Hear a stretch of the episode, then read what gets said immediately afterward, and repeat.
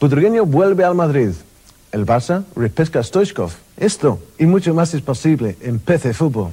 Tendrás en tus manos la Liga Profesional, la Copa del Rey y las tres competiciones europeas. PC Fútbol, el mejor simulador y la base de datos más completa. PC Fútbol, el programa de Michael Robinson ya en tu kiosco. Y Romario ficha por el Mérida. Michael, Michael, soy tu madre. ¿Dónde te metes? Sé que estás ahí.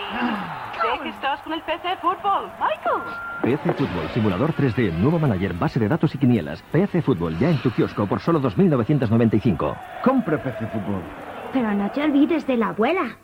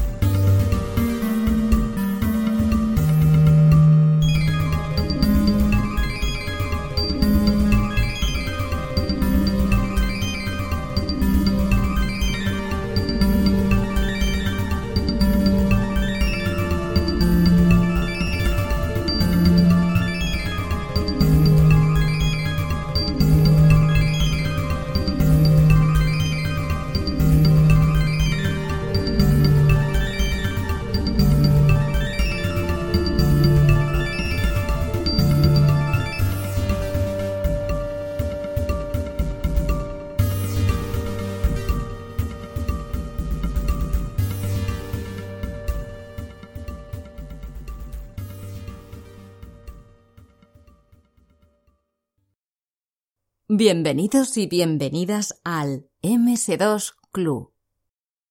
Bueno, segundo mes del MS2 Club y algunas cosas pues han cambiado ya. Y es que poco a poco vamos haciendo este club un poquito más grande. Ya tenemos una página web, se llama ms2.club. Ya tenemos también Twitter, nos podéis encontrar en arroba ms2club, con casi 300 socios. De hecho, yo creo que a, a día de esta grabación, de este segundo episodio, del MS2 Club Podcast. Eh, ya tenemos mm, unos poquitos más de 300. Y además el podcast pues ya está alojado en iVoox, en iTunes, en Spotify. Además se puede descargar y escuchar directamente desde nuestra página web. Y es que había gente que nos había solicitado, incluso por Twitter, que habilitásemos un feed que no fuese de iVoox. ¿vale? No, parece ser que hay gente que no quiere utilizar esta plataforma. Bueno, en la página web de momento hay muy poco contenido, ¿vale? No nos vamos a engañar pero ya la iremos rellenando con el tiempo y recordad que estáis más que invitados a participar tanto en el podcast como en nuestra página web. Y bueno, no os voy a dar la turra yo solo hoy, eh, también está aquí el compañero Antonio Lozano. Buenas, Antonio. Hola, Javi, ¿qué tal? me ha asustado un poco, ¿eh? Cuando has dicho, hombre, cuando has dicho que este MS2 Club se está haciendo más grande, eh, creía que te referías a mí. Digo, coño, me estoy manteniendo bien, a pesar de las circunstancias actuales. no he cogido apenas 200 gramos. Bueno, en tu caso, yo creo que la referencia no sería en tamaño ni en peso, sino en edad, ¿no? O sea, serías más mayor. Calla, calla, calla, calla. Pero si somos prácticamente adolescentes. Ya sabéis, somos personas de riesgo, la gente que conoce el MS2, pues estamos ahí en ese umbral, ese peligroso umbral. En fin. Bueno, dejamos atrás esos temas mundanos. Si te parece bien, vamos a ver los temas, estos temazos ¿no? que, tenemos este, en este volumen, en este volumen número 2 del MS2 Podcast, con este autoexec.bat.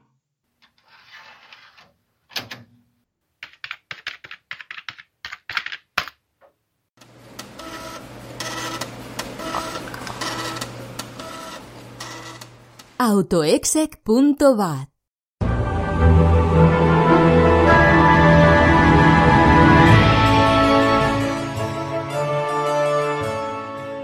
Empezaríamos por los juegos. En primer lugar tenemos a Arjona, que es un amante del MS2 y que nos va a traer un juego que se llama Eternam, que es de Infogrames y se hizo en 1992. Después, el amigo Antonio nos va a traer una cosa muy curiosa que es el juego Tech War de Capstone de 1995. Ya tengo ganas de que, me expliques qué es esto. Y por último hablaremos de una pequeña utilidad para utilizar eh, automapas en los juegos Age of the Beholder 1 y 2. En la sección Shareware hablaremos de Bass Software.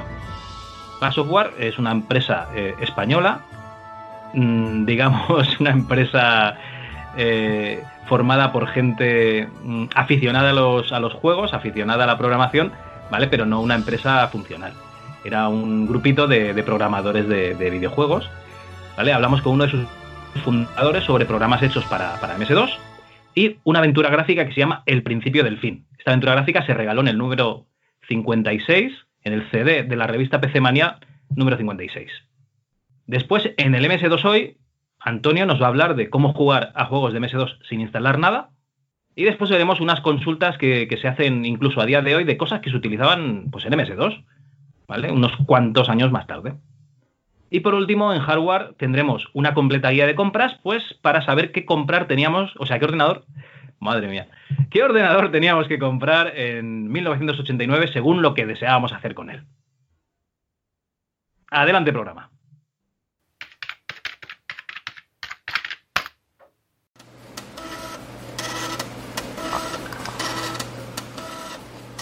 Juegos.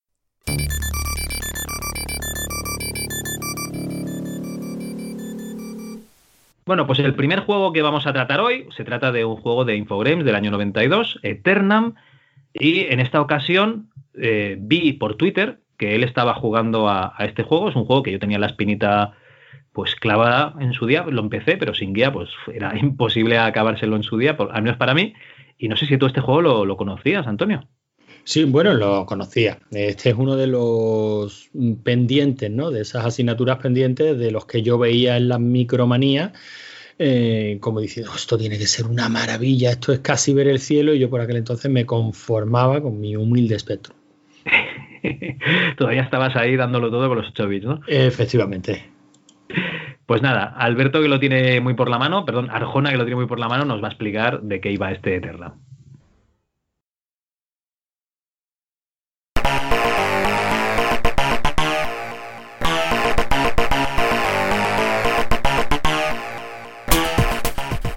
Bueno, pues para hablar de nuestro siguiente juego tenemos aquí a Alberto Arjona, arroba albert-arjona en Twitter, que es game designer con un par de aventuras gráficas a sus espaldas, eh, Bray Here, que es un poco complicado el nombre, pero sería B-R-A-Y-H-I-R,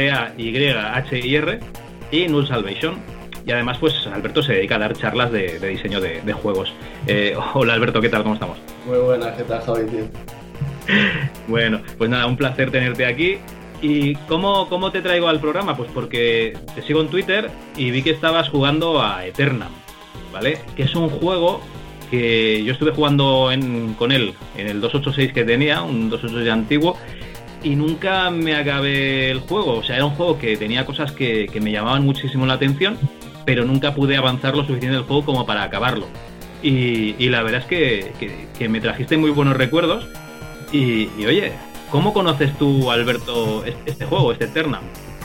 Pues macho, este juego lo conocí porque me trajo mi padre cuando era yo pequeño, pues igual, no sé, en el 386, en un ordenador de estos.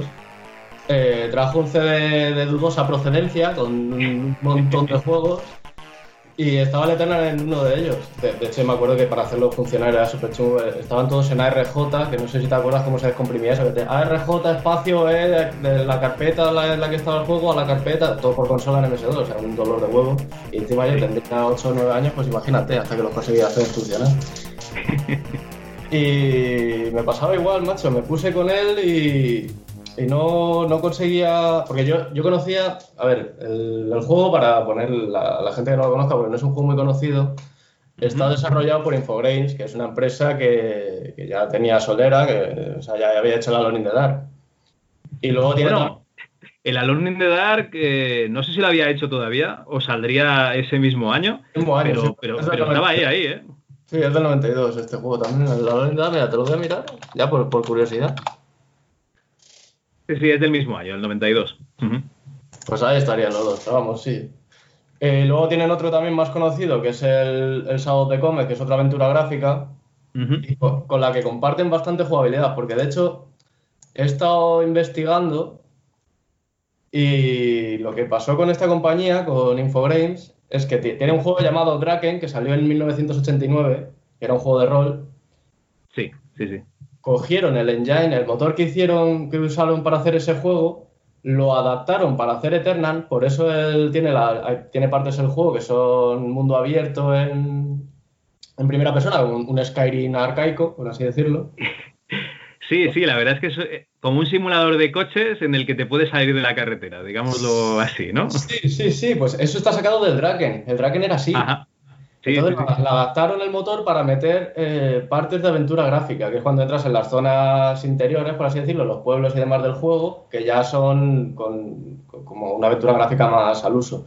Pues luego este mismo motor lo volvieron a adaptar, quitaron la parte de esta del 3D así un poco guarrete que tenía, Sí. y fue el con el que hicieron Shadow of the Comet. Shadow of the Comet, sí, sí, sí, señor. Ahí aprovechando la licencia de Lovecraft, ¿no? Después de la Alone in the Dark. Sí, sí. Sí, sí, sí. Así, así fue como, o sea, fueron enlazando ahí, modificaron un poquito el motor del Draken para, para adaptarlo al Eternal y luego todo lo aprendió en Eternal porque es un juego que ya lo diremos ahora, tiene bastantes fallos de diseño. y, y todo eso luego lo, lo, aplicaron, mejoraron la fórmula y fue con el que hicieron el Shadow de Comet, que es bastante mejor juego. El Eternal no es mal juego, ¿eh? está, está bastante bien. A ver, el juego llama mucho la atención. Pero bueno, eh, lo que serían los motores, digamos, tenemos el Dragon, un juego de rol, ¿no? En el que tú te mueves eh, por un mundo abierto como si fuese un Might and Magic, para que la gente se haga una idea. Y después tienes Eternam, que mezcla esa jugabilidad de Draken con una aventura gráfica normal, pero después le quitan la parte de Draken, digamos. Y eh, la parte de, de Eternam, de, de aventura gráfica, sí, sí. De hecho, lo- los controles son los mismos. En, en la parte de aventura gráfica, los controles son los mismos que en Shadow de Come. Se maneja o sea, con, el, con el teclado, con, Con unas teclas así puestas un poco random. Eso, es- explícanos cuáles son los controles que. Porque, bueno, hay dos tipos de controles. Eh, digamos, cuando estás fuera, en la, fuera de las casas y de los pueblos, Sí, cuando estás en el, en el mundo abierto es un shooter, o sea, te aparecen enemigos y los puedes disparar. Es, es un juego muy bizarro, o sea, yo no sé a quién se le ocurrió.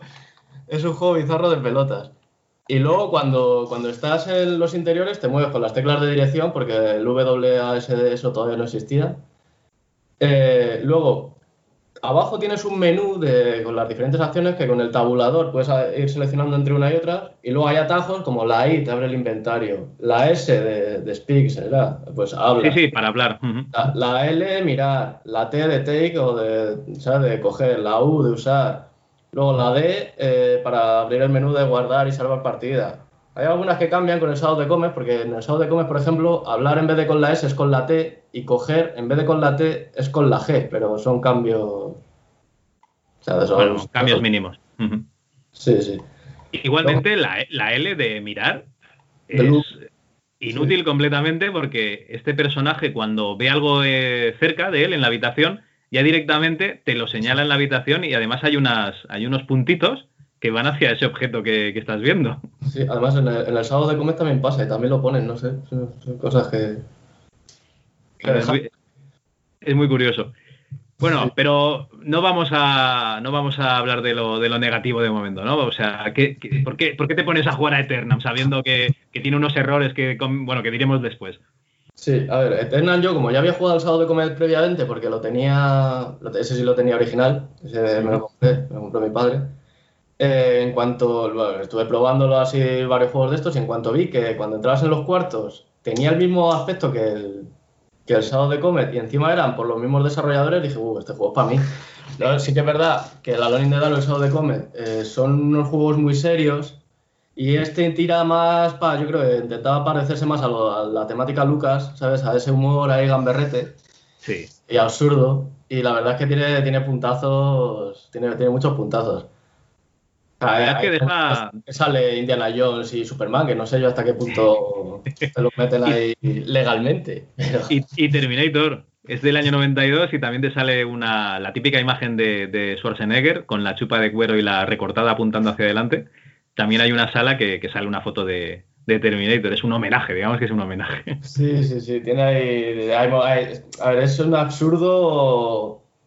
Eh, pero muy gracioso. lo, mejor que tiene el juego son los puntos. Además, el, el apartado como tiene las animaciones, que te deja, la, te, deja cargada la, la, escena de fondo y te carga en primer plano una animación ahí dibujada a mano, que la verdad es que están muy chulas. Sí, es como un zoom. Te, ríes bastante con el, con el humor. Sí, porque también hace caras el personaje y tal, está, está muy chulo. Sí, sí. Bueno, hay una cosa que te llama mucho la atención cuando abres el juego, que es que te recibe una señorita que era una foto digitalizada. de hecho, eran pequeñas animaciones de una chica que se llama Tracy, está digitalizada y, no tiene nada que ver con el aspecto gráfico del juego, o sea, es una, es una foto, ¿vale? Y la verdad es que llama muchísimo la atención porque en aquella época ver fotos en, el ordenador, algo que a día de hoy es trivial, pues no era tan, tan trivial. Sí, ahí, es donde se pone de manifiesto. Y será el ayudante del protagonista. Sí, ahí se pone de manifiesto que los ordenadores siempre iban un poquito por encima de las consolas, porque la, Mega Drive o la Super Nintendo era, no, no, movían eso ni de... Bueno, la Super Nintendo a lo mejor la duras penas podría. Pero vamos, sí, la verdad es que en su día fue, fue también... Pero vamos, más, más, más golpe yo creo que fue todavía la Alone in the Dark. Eso sí, yo fue la primera vez que vi eh, fondos pre-renderizados con objetos poligonales moviéndose por ahí. Eso, eso sí fue un shock. Hombre, a ver, el Alone Dark no tiene nada que ver, ya es, es, otra liga. Digamos que sería el, el Resident Evil 1, eh, ¿no? No, el padre. El padre, por, por, mucho que Capcom diga que, que, se basan en Sweet Home, ¿no? En ese RPG que tienen, sí, sí, sí, de acuerdo, pero, pero el motor eh, os basáis completamente en Alone Dark para hacer el juego. Bueno, pero no nos vayamos de Eterna, porque si no, podríamos hablar largo y tendido de Alone Dark pero otro día, otro día. Si quieres, Arjona, otro día, si te animas, eh, le, damos Encantado, pero solo me pasa el primero, ¿eh? Los otros no, me los pase. Si no hay más, no te preocupes. a ver, en este juego, eh, la historia. A ver, la historia tiene, tiene su tela. Estamos. Eh, hay una empresa llamada Fake, o sea, Fake, como suena, son las siglas de la empresa que ha comprado varios, varios es que pilla un poco de como de, de, Dune o de Star Wars o de estos sitios, ¿no? pilla un poco de todo. De Westworld también coge, coge cosas. Porque hay una empresa multinacional que, bueno, multiplanetaria, que tiene varios planetas que ha comprado. El planeta Eterna, que es en el que estamos, por eso es el que da nombre al juego, eh, estaba habitado por una raza llamada los Dragoons. El caso es que esta empresa les, les hizo el lío, les engañó para Los emborrachó como a los indios, ¿no? Sí, sí, sí, sí, les emborrachó. Cuando estaban borrachos les hizo firmar el contrato para, montar un parque temático ahí de vacaciones para la peña y los confinó a, una isla. ¿Qué ocurre? Que aparece el más el, mal villano de la galaxia, el malo más malo, el malo maloso, y eh, aparece como el salvador de los dragones. Entonces le empiezan a adorar y ya hay una revuelta ahí en el, en el planeta Eterna. ¿Cuál es el puesto del protagonista? ¿Cuál es nuestro papel? Pues nosotros vamos a ir de vacaciones y nos encontramos el pastel. Y hay que, hay que salir de ahí como se pueda. Está, a ver, la historia eh, pasa, se explica muy mal al jugador. De hecho, dura, o sea, tú has llegado hasta, has dicho hasta la, tercera isla, ¿no? El, juego son cinco islas, cada isla ambientada en una, en una época histórica de la Tierra, como rollo como Westworld, si es que saca cosas de Westworld. De hecho, las personas que hablan en el juego son androides, son personas cibernéticas.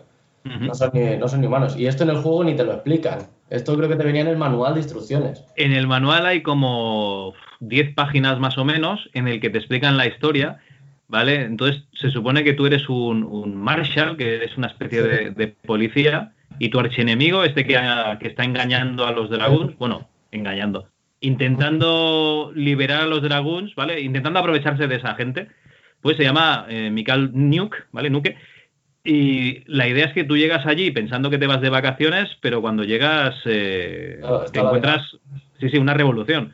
Pero como en el juego no ves nada, Claro, es que en el, juego, eh, en Mikhail Nuke aparece en la cuarta isla, cuando ya estás casi al final del juego, es lo que digo. o sea, tú al principio, mira, lo, que decía, yo he dado charlas, de, he hecho alguna aventura gráfica y de hecho he, escrito artículos sobre normas de diseño de aventuras gráficas y la primera norma es dejarle claro al jugador el objetivo que tiene que cumplir. O sea, ¿cómo, ¿qué tienes que hacer para pasarte el juego? Yo sé, que soy el bueno, pero ¿qué, ¿quién es el malo? ¿Qué tal? ¿Qué, ¿Qué hay que hacer?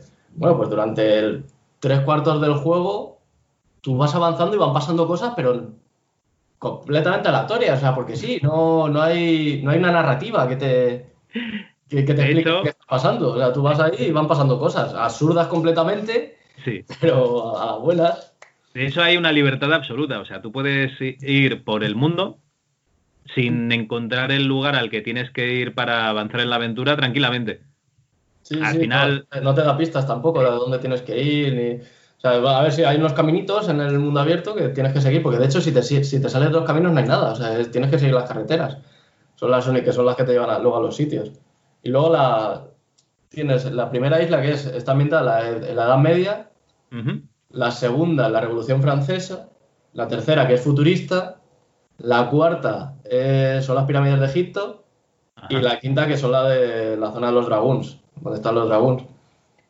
Y o sea, ya te digo, hasta, hasta creo que es cuando, al final de la tercera isla o cuando llegas ya a la cuarta, cuando te encuentras con Mikael Nu, que aparece ahí y te dice, hombre, ¿qué haces tú por aquí? ¿Te vas a enterar? Y ya, y ya te ponen el objetivo de, vale, ya sé lo que pasa.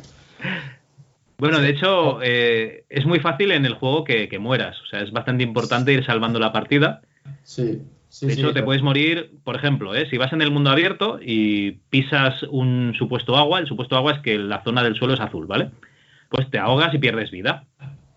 Pero también hay criaturas, has dicho que es un shooter, ¿vale? Cuando estás en el mundo abierto, hay unas criaturas que vuelan, que yo imagino que son los dragoons, pero que realmente pueden ser una especie de mosquitos, luego así que hay una especie de dragones voladores que te atacan y les tienes que empezar a pegar bastantes disparos para matarlos. Si no, cada vez que te toquen, pues te irán quitando vida. o, puedes ir andando y pasar de ellos que no te pillan. O sea, tú mientras, si te quedas quieto es cuando dices, hostia, que vienen los bichos, ¿sabes? Cuando están reventados. Pero si tú vas andando a tu rollo como si no hubiera nada, no pasa ni media. Luego la, cura, una cosa que me hizo gracia, o sea, la, vida que tienes, pues te van quitando puntos de vida se recupera cuando te quedas quieto, como ahora en los Call of Duty o en cualquier juego shooter. Yo en el primer juego en el que he visto eso, creo que es este. Ostras, pues podría ser. En el que te pares y empieces a recuperar vida al, quedarte quieto en un lado sin, recibir daño. Pues la verdad es que yo, como lo tengo ya como algo normal, ¿vale? Eh, no lo tenía en cuenta, pero sí es verdad. Sí, porque en, en, aquella época había en el Doom y en estos juegos, tú tenías que coger el botiquín, si no te morías y ya está. Sí. Lo que pasa es que tampoco hay objetos aquí, o sea, no hay, no hay botiquines, no hay nada que te, que te cure, ni nadie, ningún personaje que te, que te cure. Entonces, a lo mejor por ahí. La única manera es esperar. Luego tenía una cosa muy curiosa también, que es que cuando estás en una localización y hablas con alguien, pues te salía como una especie de primer plano. Sería como lo que pasa en Shadow of the Comet, pero con, con una especie de dibujo muy cartoon. Sí, es una, es una, Shadow of the Comet es más realista, pero yo, porque yo creo que como es un juego más serio, le querían dar un tono más, más, más, adulto. Y este, como es más en plan de coña todo, ¿no? Pues tiene, tiene sentido también que sea. Por cierto, un año después, desde el 92, pues en el 93 salió una versión en CD con voces. sí, sí, sí. En español creo que no está, pero, o sea, doblado creo que no llegó a salir. No, solo está, solo está en inglés. Y la verdad es que hay bastante diálogo y puede ser interesante. Además, eh, se supone que el juego tiene, tiene música, pero claro, solo tiene música en algunos trozos. Digo se supone porque yo como jugaba con un PC sin, bueno, con el speaker, pues música, música tampoco es que tuviese. pero la música no, no, te creas que, o sea, la música y los efectos son contados también. O sea, el sonido yo creo que sería lo peor, de, lo peor del juego. Sí que es verdad que, pero supongo que también, como lo harían en el 92 por limitaciones de los disquetes, de que no te cabe nada. Y hay una cosa que es que cuando tú eliminas uno de los, eh, de los enemigos, eh, cuando estás en campo abierto y le disparas, el sonido me recuerda muchísimo, yo creo que es una ventilada de, un sonido de, la arcade Raigar. Ah, hostia, pues no, ahora no lo sé. O sea, tengo el sonido del juego en, mente, de que era un... Ahí que, que caía. ya, lo, ya lo pondré si, si, me acuerdo cuando edite el programa, pero me, me, suena muchísimo. pues bueno, eh, Luego es que, es que los puntos eran eran súper absurdos en el juego, eran, eran la hostia. Cuando entras y. Eh, bueno, es que tampoco quiero hacer spoiler, pero vamos, ves ahí esqueletos hablándose, estatuas, no sé qué, o sea, ves. A ver, yo creo que lo dieron todo en el principio, porque para que nos hagamos una idea, has dicho que la primera isla es la Edad Media y tienes que ir a un castillo a resolver unos enigmas, ¿vale? Pasar unas pruebas, que se diría.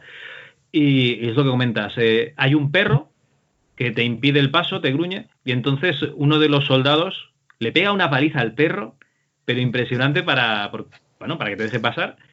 Y dice, ningún animal ha sido dañado en la reacción del juego. En realidad es un tío disfrazado de perro, ¿vale? Y, te sale como, como un señor disfrazado de perro. Y luego lo que comentas, ¿no? Los esqueletos ahí eh, hablando y tal.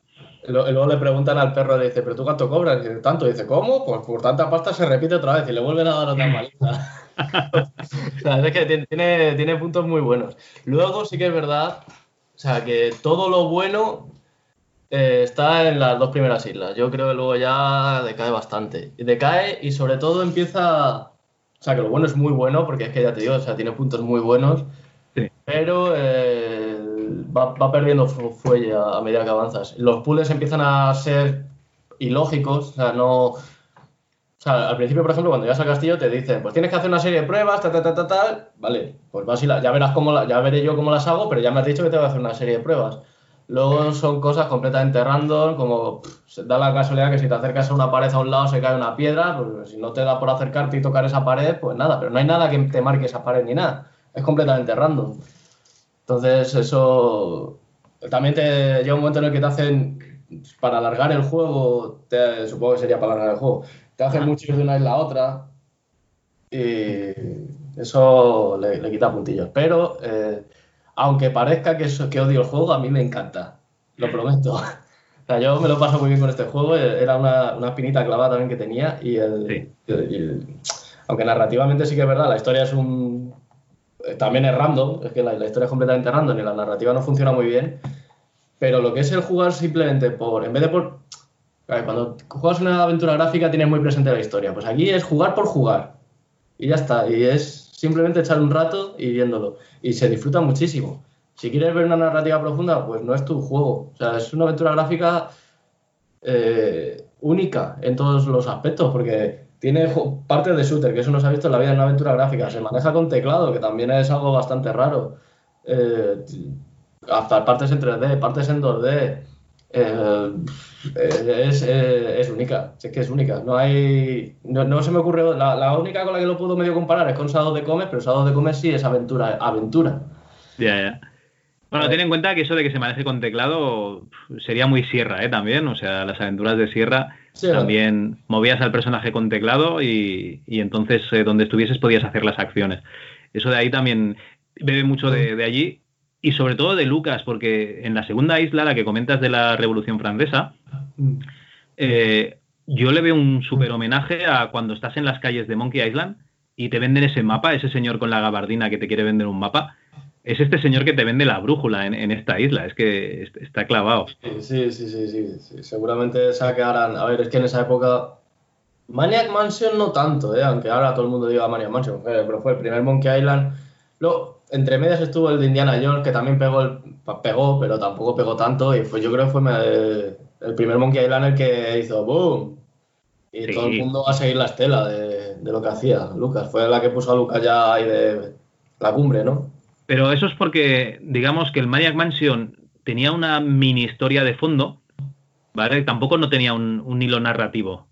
En cambio, este, este Monkey Island sí que había un hilo narrativo. Era una historia, mm, digamos, eh, con incluso cortes que, te explicaban la historia desde el lado de los enemigos. Bueno, en el Maniac Mansion también estaban, estaba la familia Ed, que hablaban entre ellos, los Edison, pero es que el humor y todo lo que tiene Monkey Island eh, le faltaba a Maniac Mansion.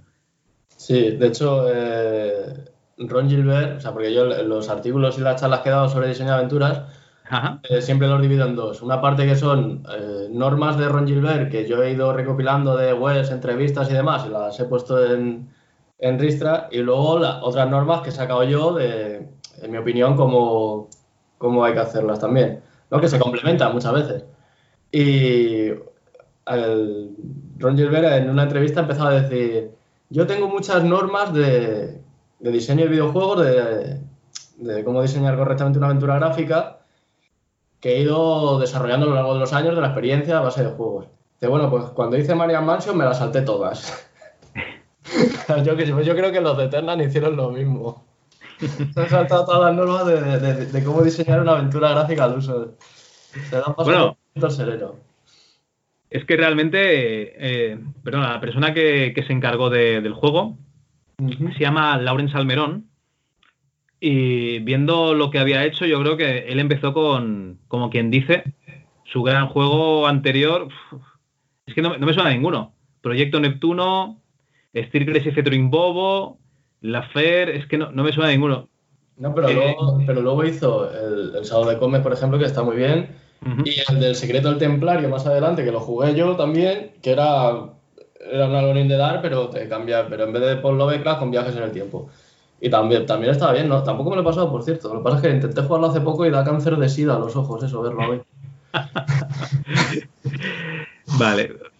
Digamos que participó en el Draken y, los otros juegos tampoco no son muy conocidos. Y el Draken lo conocemos, yo creo que de verlos en las, en las micromanías, porque siempre salía por ahí. Sí.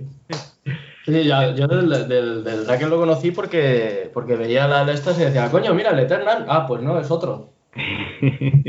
Sí, sí, y, este juego, ya digo, el Eternal en concreto, eso, yo creo que es.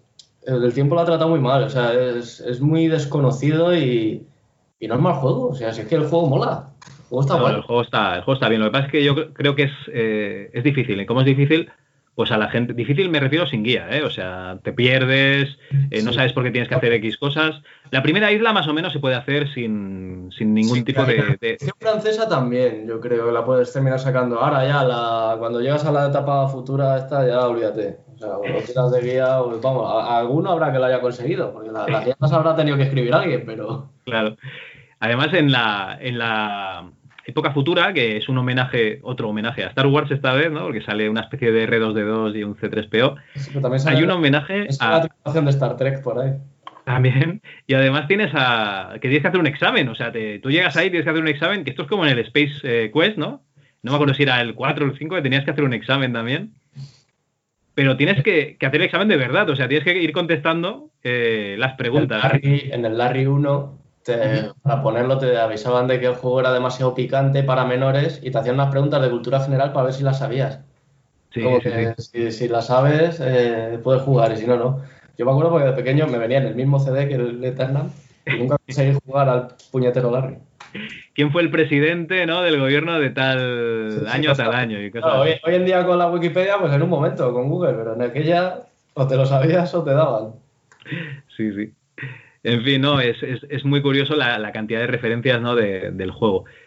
Entonces, vamos a ver, eh, ¿qué necesitabas para jugar este juego? Pues mínimo un 286 con 640 K de RAM, bueno, pues eso es imposible, ¿no? Que estuviesen los 140, pero bueno, eh, una VGA, o aquí pone versión MCGA, pero bueno. Y eh, si usabas la versión de CD-ROM, la que comentas tú que salió en, con las voces, necesitabas dos MS2 5.0. Supongo que con DR2 5.0 también, también valdría. Y un mega de RAM. Vale, esto es lo mínimo, lo mínimo para jugar. No, tampoco era algo especialmente. O sea, no te pedía ninguna locura. No, porque cuando se pusieron de moda ya los peces aquí, hombre, no te creas, ¿eh? yo tengo un amigo, eh, seguimos siendo amigos de la época, que él tenía un 086, cuando yo tenía el 286 y y vamos, había alguna cosa que no le, no le funcionaba. Tenía? pero yo tenía uno que yo le decía 086, pero 086 no existe. O sea, el mío era, eh, ¿cómo era? 30, era 3086 y era un Astra. Y en ese, pero eso, pero eso son numeraciones de, que, haría Amstrad. Seguramente eso sería un 386 de la, de la época. Era un 2, era un 286, lo estoy mirando luego por ahí. Ah, vale.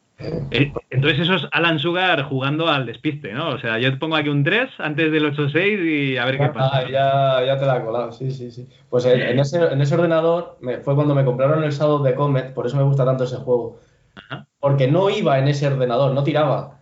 Y lo tuve en la estantería como dos o tres años con la caja, mirándolo, deseándolo, sin poder jugarlo, porque no iba en el ordenador. Hasta que no tuve un ordenador más potente, hasta que no me pillé un 486 ya, no pude jugarlo.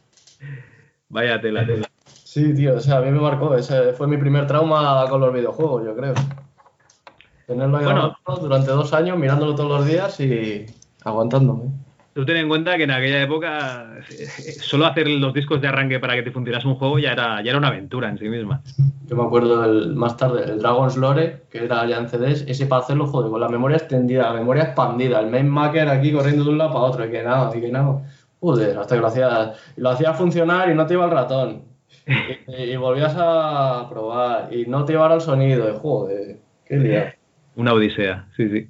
Eso, eso Windows 95 al hacerlo de manera automática lo hizo muy bien. bueno, bueno, no, pero el, MS2 no era tan mal, tan mal sistema, ¿no? Me Yo me sentía hacker y programador haciendo ahí CD, eh, juegos. Muy bien, pues no sé, si, no sé si nos hemos dejado alguna cosa más de, este juego, de Eternam. Eh, a día de hoy, ¿tú lo recomendarías jugar a la gente? A ver, aquí hay que, hay que decir varias cosas. Yo creo que lo mejor del juego son los gráficos, los, escenarios y tal, que también mola ver distintas épocas, está, está currado, y el sentido del humor del juego. O sea, el sentido del humor del juego mola un montón. Lo peor, algún fallo que otro de diseño, como ya hemos dicho, el sonido tampoco está muy allá. Y vamos, si vas a jugar, yo diría lo que has dicho tú de que guardes mucho, muy a menudo, que guardes sobre todo antes de hablar con la peña, porque hay ciertos puntos que le dices lo que no debes y están cepillado, te matan. No voy a decir dónde, porque tampoco me lo sé de memoria, pero hay sitios en los que pasan. Y, y que tengan en cuenta que sobre todo la primera el primer medio juego los tres cuartos primeros son muy divertidos y muy recomendables luego baja pero bueno, ya el que, el que se lo quiera pasar, que, que, se ponga una, que se puede poner una guía o si no se lo ve por YouTube y ya está. Si hoy en día las, todo el mundo lo tiene accesible. Eso es, fácil, ¿no? que lo prueben eso. A los fans de las aventuras gráficas y sobre todo si les gusta el Shadow de Comet, que prueben este porque porque le va a recordar mucho, pero con otro tono. Es, una, es otra manera de, enfocarlo a, un juego de ese género. Y la verdad es que está, está, está muy bien, ¿eh? yo, yo, sí que lo recomiendo. Yo sí que lo recomiendas. Una cosa que voy a comentar yo, igual que dices tú que, salven a menudo, es que si ven que en algún momento no pueden hablar con alguien, que tan fácil como salir de la habitación, volver a entrar e intentarlo de nuevo, porque eso es un error gordo, gordo, ¿eh? Tenía ahí un bug el juego, sí. Bueno, pues... Como que ya lo habías hablado ya... Sí. Tenías que volver a salir y entrar y ya, ya te pillaba, sí. Y no, y lo que comentas tú, los gráficos son muy bonitos. Eh, la zona en la que sales no, ¿vale? La zona en la que sales eh, da cáncer de sida, como comentabas, ¿no? Es mejor eh, cuando entras en una localización que ya están los gráficos como en ese motor de aventura gráfica, ahí sí que sí que son espectaculares. Sí, sí, luego eso, que, que solo como curiosidad de juego, por, es tan suyo que solo por eso ya hay que probarlo, joder. Fíjate si, me gustaba este juego, que hasta estuve mirando por internet si encontraba quién narices era la Tracy, esta, la, actriz que había hecho de, protagonista del juego, pero no, no había manera, no, no la he encontrado nunca. qué cachondo, ¿eh? Al Mikal Nuke ese no le buscas. Buscas a la. Al Mikal Nuke ese no, yo busco a la moza, a la, moza recia. De hecho, hay alguna protagonista del juego, porque el juego, a ver, juega con todo, juega con el humor. El protagonista va vestido de, de bárbaro, que parece un vikingo, ¿no? así raro, con, con, con, la melena, con patillacas ahí. Y, por ejemplo, hay una, chica en la primera isla, me parece que es, no sé si la primera o la segunda, creo, en la primera, que se ha quedado viuda hace poco, está allí pintando un cuadro y cada vez que te sale el primer plano, te sale una, pedazo de, chica morena, muy atractiva, eh, con, con, un modelo muy sexy y tal, que te hace, que te hace ojillos. A ver, ya jugaba, ya jugaban con esto. Jugaban con, esto lo van a jugar adolescentes, vamos a ponerles aquí la, carnaza, ¿no? Sí, y, lo hacían bien, o sea, se, venden bien. ya te digo, lo, la primera parte del juego engancha muchísimo. Luego a saber qué les pasó. Podría ser que no llegaban a los tiempos, que problemas de desarrollo que pueden surgir 10.000, a saber. Y, se cerró como, pues, como yo, a mí me da la sensación de que lo cerraron como pudieron. Vamos, que el juego es divertido, es, entretenido. Es, yo, yo, o sea, es uno de mis juegos favoritos este, del género. O sea, que no es, no es mala, no es, no es moco de pavo, ¿sabes? No es poca cosa. No, la verdad es que bien. Y hay que tener en cuenta que también en el estudio de, Interplay sacaron como 10 juegos ese año. O sea, mm, juegos educacionales para Amiga, eh, juegos para Game Boy, para, para la Mega Drive. ¿No? Eh, tenían el, Toxic Crusaders para Mega Drive, que es el Vengador Tóxico, pero de la serie de animación. El Eternam, que salió para MS2, para Windows después, y para FM Toms, ¿no? Ese PC de Fujitsu, japonés. Eh, un juego de, tenis, el simulador de Go, el Alone in the Dark, que es que una, pasada. El Cool Ball, ¿tú te acuerdas del Cool Ball? ¿El cuál? El Cool Ball.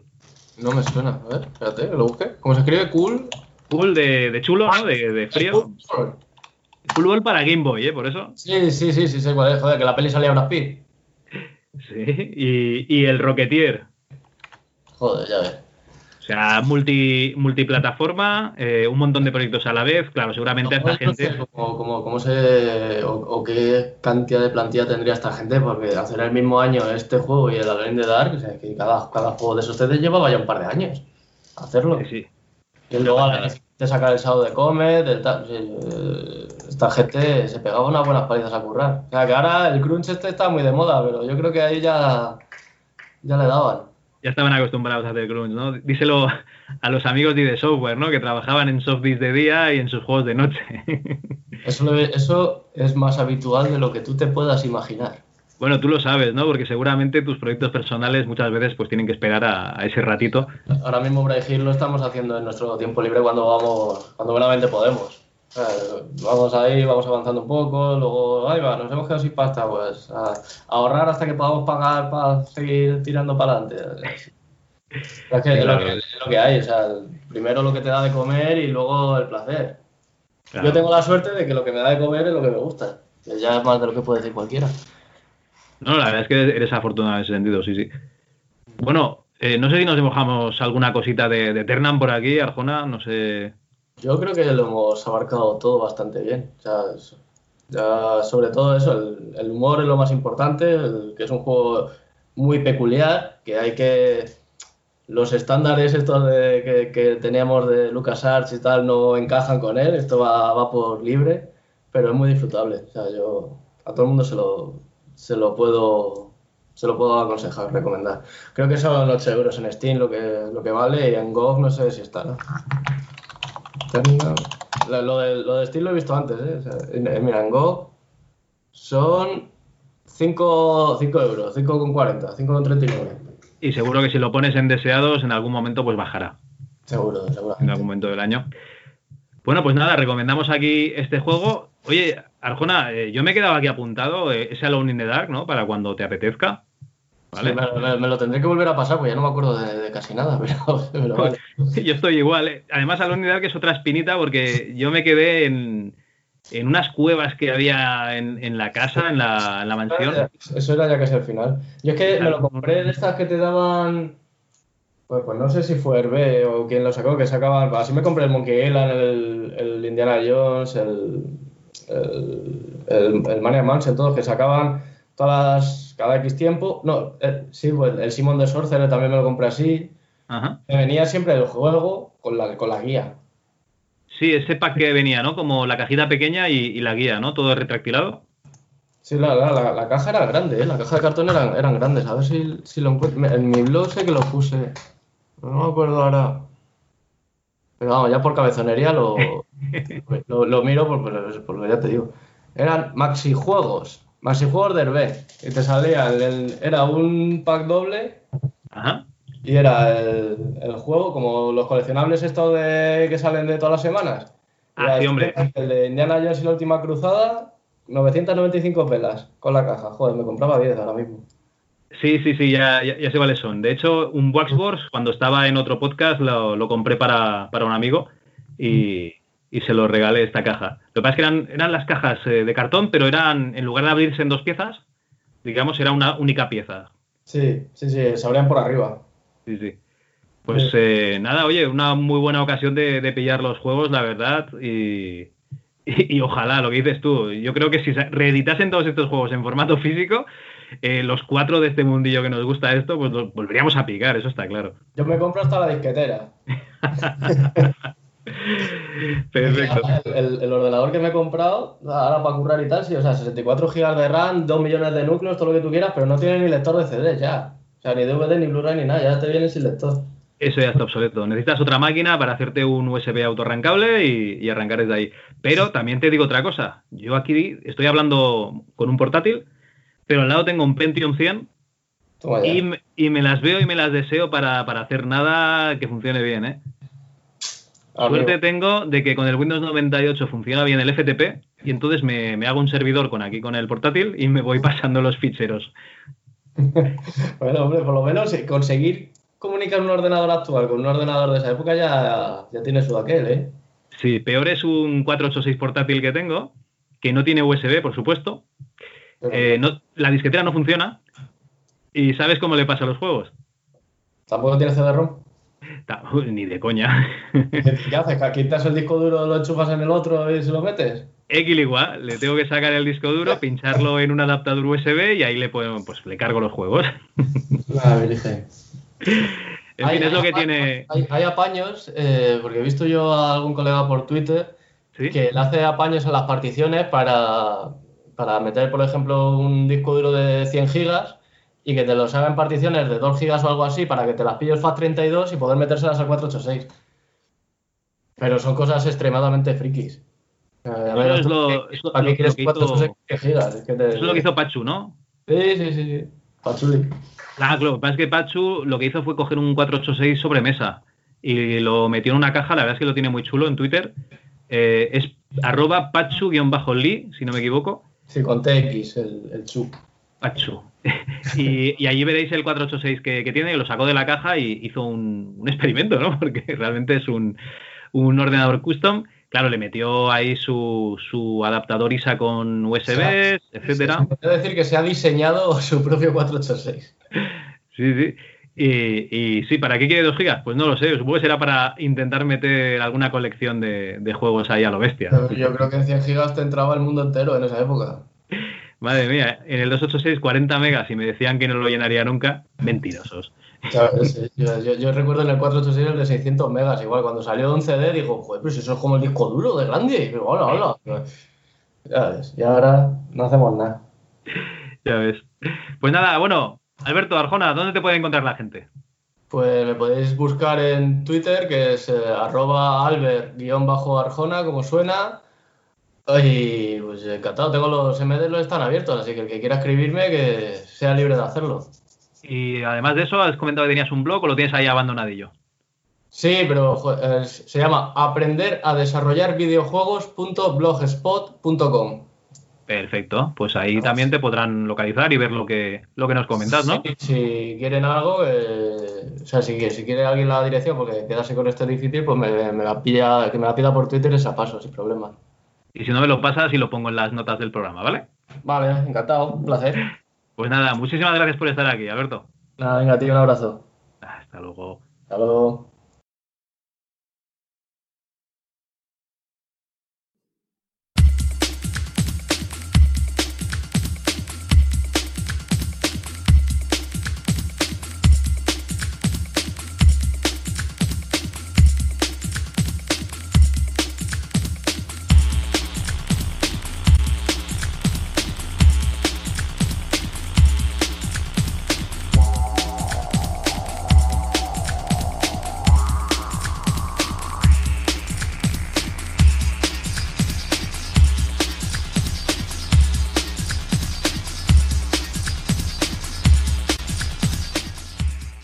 Nada, después de oír a Arjona hablándonos de, este juego Eternam, que la verdad es que está, es un juego que está muy bien. Eh, Antonio, oye, ¿qué, es esto de TechBoard? ¿De qué, nos vas a hablar hoy? Bueno, pues vamos a ver si me, si me organizo un poquito, Javi, porque como bien has dicho, nosotros somos ya personas de, riesgo. Eso quiere decir que nuestra mente divaga, va saltando de un tema a otro, y yo no iba a hablar de, de yo iba a hablar de Witch, eh, Witchhaven. Eh, Creo que tú también lo conoces o por lo menos te, suena. Es uno de estos muchos juegos que salieron, eh, que eh, tomando como base pues los motores que había por, la, por aquella época, ¿no? El, motor que se utilizaba para el Doom, el que se utilizó para, para el Duke Nukem. Mm, bueno, pues trataban de darle una vuelta de tuerca al típico first person shooter y darle un poquito más, ¿no? Entonces yo iba a hablar de Witchhaven porque porque me molaba su rollo. O sea, no eran disparos, sino que eran espadazos, puñales y mazas, ambientación rolera. Y yo esperaba encontrarme, pues, un, un última, un último Underworld, quizás un poquito más, más currado, ¿no? Con un motor un poco más, más trabajado. Eh, la decepción fue máxima a los 10 minutos, pero investigando, investigando un poquito sobre la empresa Capstone, la empresa que desarrolló este juego, que tiene una fama terrible, eh, esta gente parece ser que se especializó bien como desarrolladores o bien como editores en, licencias, ¿no?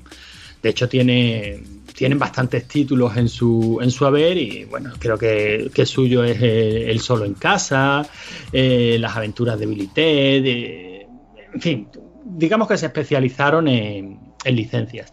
Y una de, las de sus licencias pues me llamó mucho la atención porque empieza con William Shatner. Por, por, lo que sea, por lo que sea, últimamente estoy bastante interesado en el universo de Star Trek. Eh, lo que sea son los chavales de RM30 que tienen otro podcast que, nunca me acuerdo cómo se llama, pero bueno, van siguiendo capítulo a capítulo eh, la serie Star Trek, estuvimos hablando con ellos en otro podcast y tal. Total que últimamente me pasa como los perrillos cazadores, ¿no? Escucho Star Trek, William Shatner o Leonard Nimoy y se me levantan las orejillas y digo, uy, ¿esto de qué, de qué va? Porque William Shatner, nuestros oyentes lo sabrán, es el Capitán Kirk. Bueno, es el primer Capitán Kirk, El primer Capitán Kirk. Bueno, eh, efectivamente, el original. Y bueno, este hombre, un videojuego, pues yo esperaba un juego de la franquicia eh, Star Trek. Y digo, pero coño, aquí pone Tech War. ¿Esto de Tech War qué es? Y Tech War resultaron ser una serie de novelas escritas. La gente ahora no me ve, pero yo estoy haciendo con los deditos unas comillas enormes escritas por William Shatner. Parece ser que la idea se le, se le ocurrió pues mientras estaba mm, rodando Star Trek 4, La Última Frontera creo que era, y empezó a garabatear pues la idea de, unas novelas pues con una ambientación futurista, 200 años en el futuro para ser exacto, eh, con una estética muy cyberpunk, con una droga de diseño muy original que era la tech que se consumía pues a través de, un, de unos cascos, una especie de dispositivo, ¿no? Una, especie de casco de realidad virtual que tú te ponías y insertabas un chip en ese casco y, era esa droga, ¿no? Que producía pues diferentes, diferentes efectos, ¿no? Eh, en un mundo en el que también existía una, una red de comunicación global de realidad virtual que se llamaba Matrix. ¿Se llamaba? Matrix. Matrix, onda. madre mía. No, creo que venga de la peli. Yo creo que el término ya en su, en su época, eh, ese término Matrix como tal, creo que tampoco fue inventado por las hermanas Wachowski para la película. no, a ver, es un concepto de programación, está, está claro. Pero me hace gracia, me hace gracia. Sí, sí, eh, hay muchas cosas que te hacen gracia en el, en el argumento de este juego, ya lo verás. Y es que me quiero imaginar a ese William Shatner ahí en, grabando entre escena y escena, ¿no? Yéndose a su caravana, cogiéndose y poniéndose su, pues nada, su albornoz, ¿no? Y fumando su pipa y escribiendo ahí en la máquina de escribir este, este Techware, ¿no? Qué maravilla. Sí, sí, bueno. Eh, ¿Lo escribió él o ni de coña? No, no, ni de coña. Lo escribió Ron Goulart que es un escritor pues bastante conocido dentro lo que viene siendo un artesano, ¿no? Dentro de lo que es la ciencia ficción y tal. Eh, esto está reconocido prácticamente desde el inicio de la serie. Digamos que el acuerdo al que llegaron es que la idea general es de William Shatner y el desarrollo de las mismas pues son de Ron Goldar. No sé si son seis o siete novelas. Eh, y esto pues se mercantilizó hasta extremos indecibles. O sea, William Chandler apostó fuerte por este producto, el producto vendió. He estado leyendo que tiene su, su poquito de, culto, aunque no es una serie. Bueno, ya me he ido a la serie, ¿no? Sí, se hizo una serie de televisión.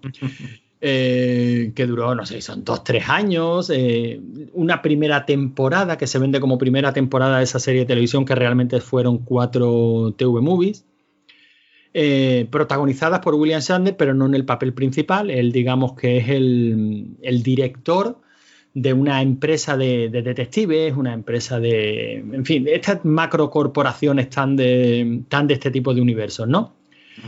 y, bueno, pues la serie tuvo un éxito relativo, producción canadiense. Eh, Marvel también metió mano por ahí, sacaron una, una serie de cómics. Y por supuesto, estamos en los 90, tenía que salir el videojuego que era este, este videojuego, ¿no? William Shatner War. La licencia, pues la cogió esta gente, Capstone. El motor utilizado fue el Build, el mismo que se utilizó para el. Para el Witchhaven. Para el Witchhaven y para. por decir el título más que en 3D. Exactamente. Rampage, eh, no sé si alguno más. La... más conocido. Bueno, yo creo que han mencionado ya los más, los más conocidos, el Blood, creo que también el primero. el mismo motor. Y, el, y bueno, pues el juego te voy a hablar, voy a tratar de hablarte del juego. El juego está. háblame bien, háblame con cariño, venga. El juego está en, está en un CD y tiene, pues, bueno, todo lo malo que, tuvieron los CDs en los 90. Está plagado de, de vídeos con una calidad lamentable. Eh, de William Sander precisamente porque él es el que nos va dirigiendo a cada una de las misiones y, haciéndonos, eh, nos hace primero el briefing de la misión y luego nos, nos cuenta un poco qué tal ha sido el resultado, ¿no? Tiene cuatro, cuatro posibles resultados de cada una de las, de, las misiones. El juego se parte de la base de que tú eres un policía eh, que fue injustamente acusado por tráfico de, de, de, de droga, de esta droga tech, y se le criogenizó. O sea, digamos que en las cárceles del futuro, 1995, Demolition Man 1994, las cárceles del futuro pues eh, criogenizan a, los presos, pero no los criogenizan aquí en la Tierra, sino en una estación orbital. ¿Por qué? Pues por encarecer el proceso. Yo no veo otra... no, no había sitio, no quedaba sitio aquí en la Tierra. Y no veo otro, otro sentido. Entonces el, el juego empieza con primero una, intro bastante larga en la que William Shatner nos dice que el CD-ROM es el futuro, otra intro bastante larga en el que William Shatner dice, y este es el Tech War de William Shatner, que es la caña, otra intro que ya se hace eterna en la que se ve cómo se te descongela, con, una, con unos pre-render que, que, avergonzarían a, cualquiera, ¿no? Hoy, ¿eh? en la época, horrorosos, pero bueno, a ti te descongelan eh, William Shatner, que, eh, Walter Bascom, creo que se llama, que se llama el, personaje.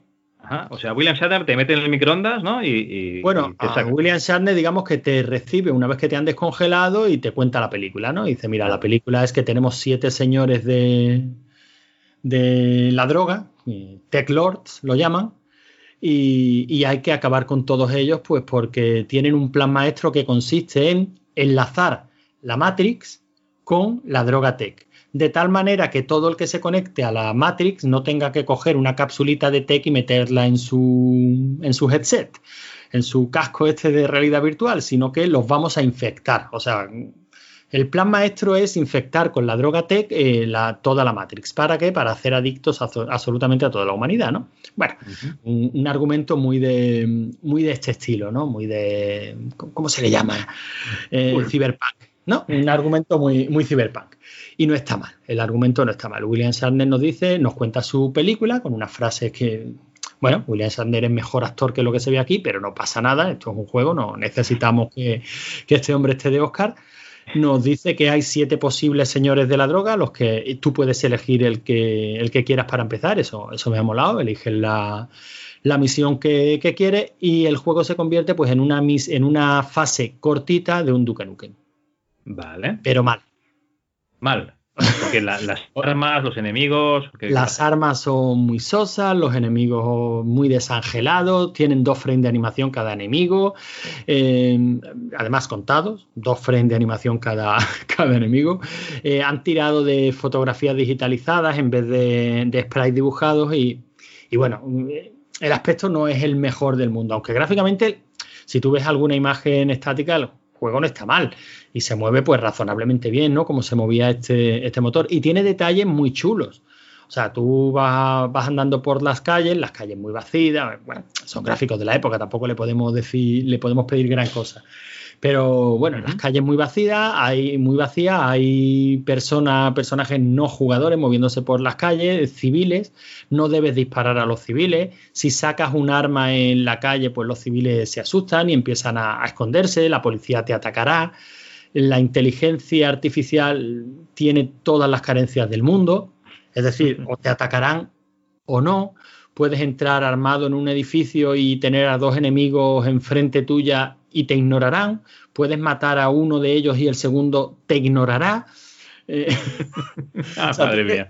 Tiene una serie de detalles que, ya digo, la policía, si te detiene, no te detiene, directamente te matan, imagino. No, te detiene, la policía te simplemente te ataca, ¿no? si tú sacas un arma en sitios públicos, digamos que tu objetivo es matar a cada uno de estos siete señores de la, de la droga, no tienes objetivos intermedios, Tienes el típico sistema de llaves de colores que ya se utilizaba en Doom, pues para pasar de zona y poco más. No tienes objetivos intermedios, no, no tienes ayudas.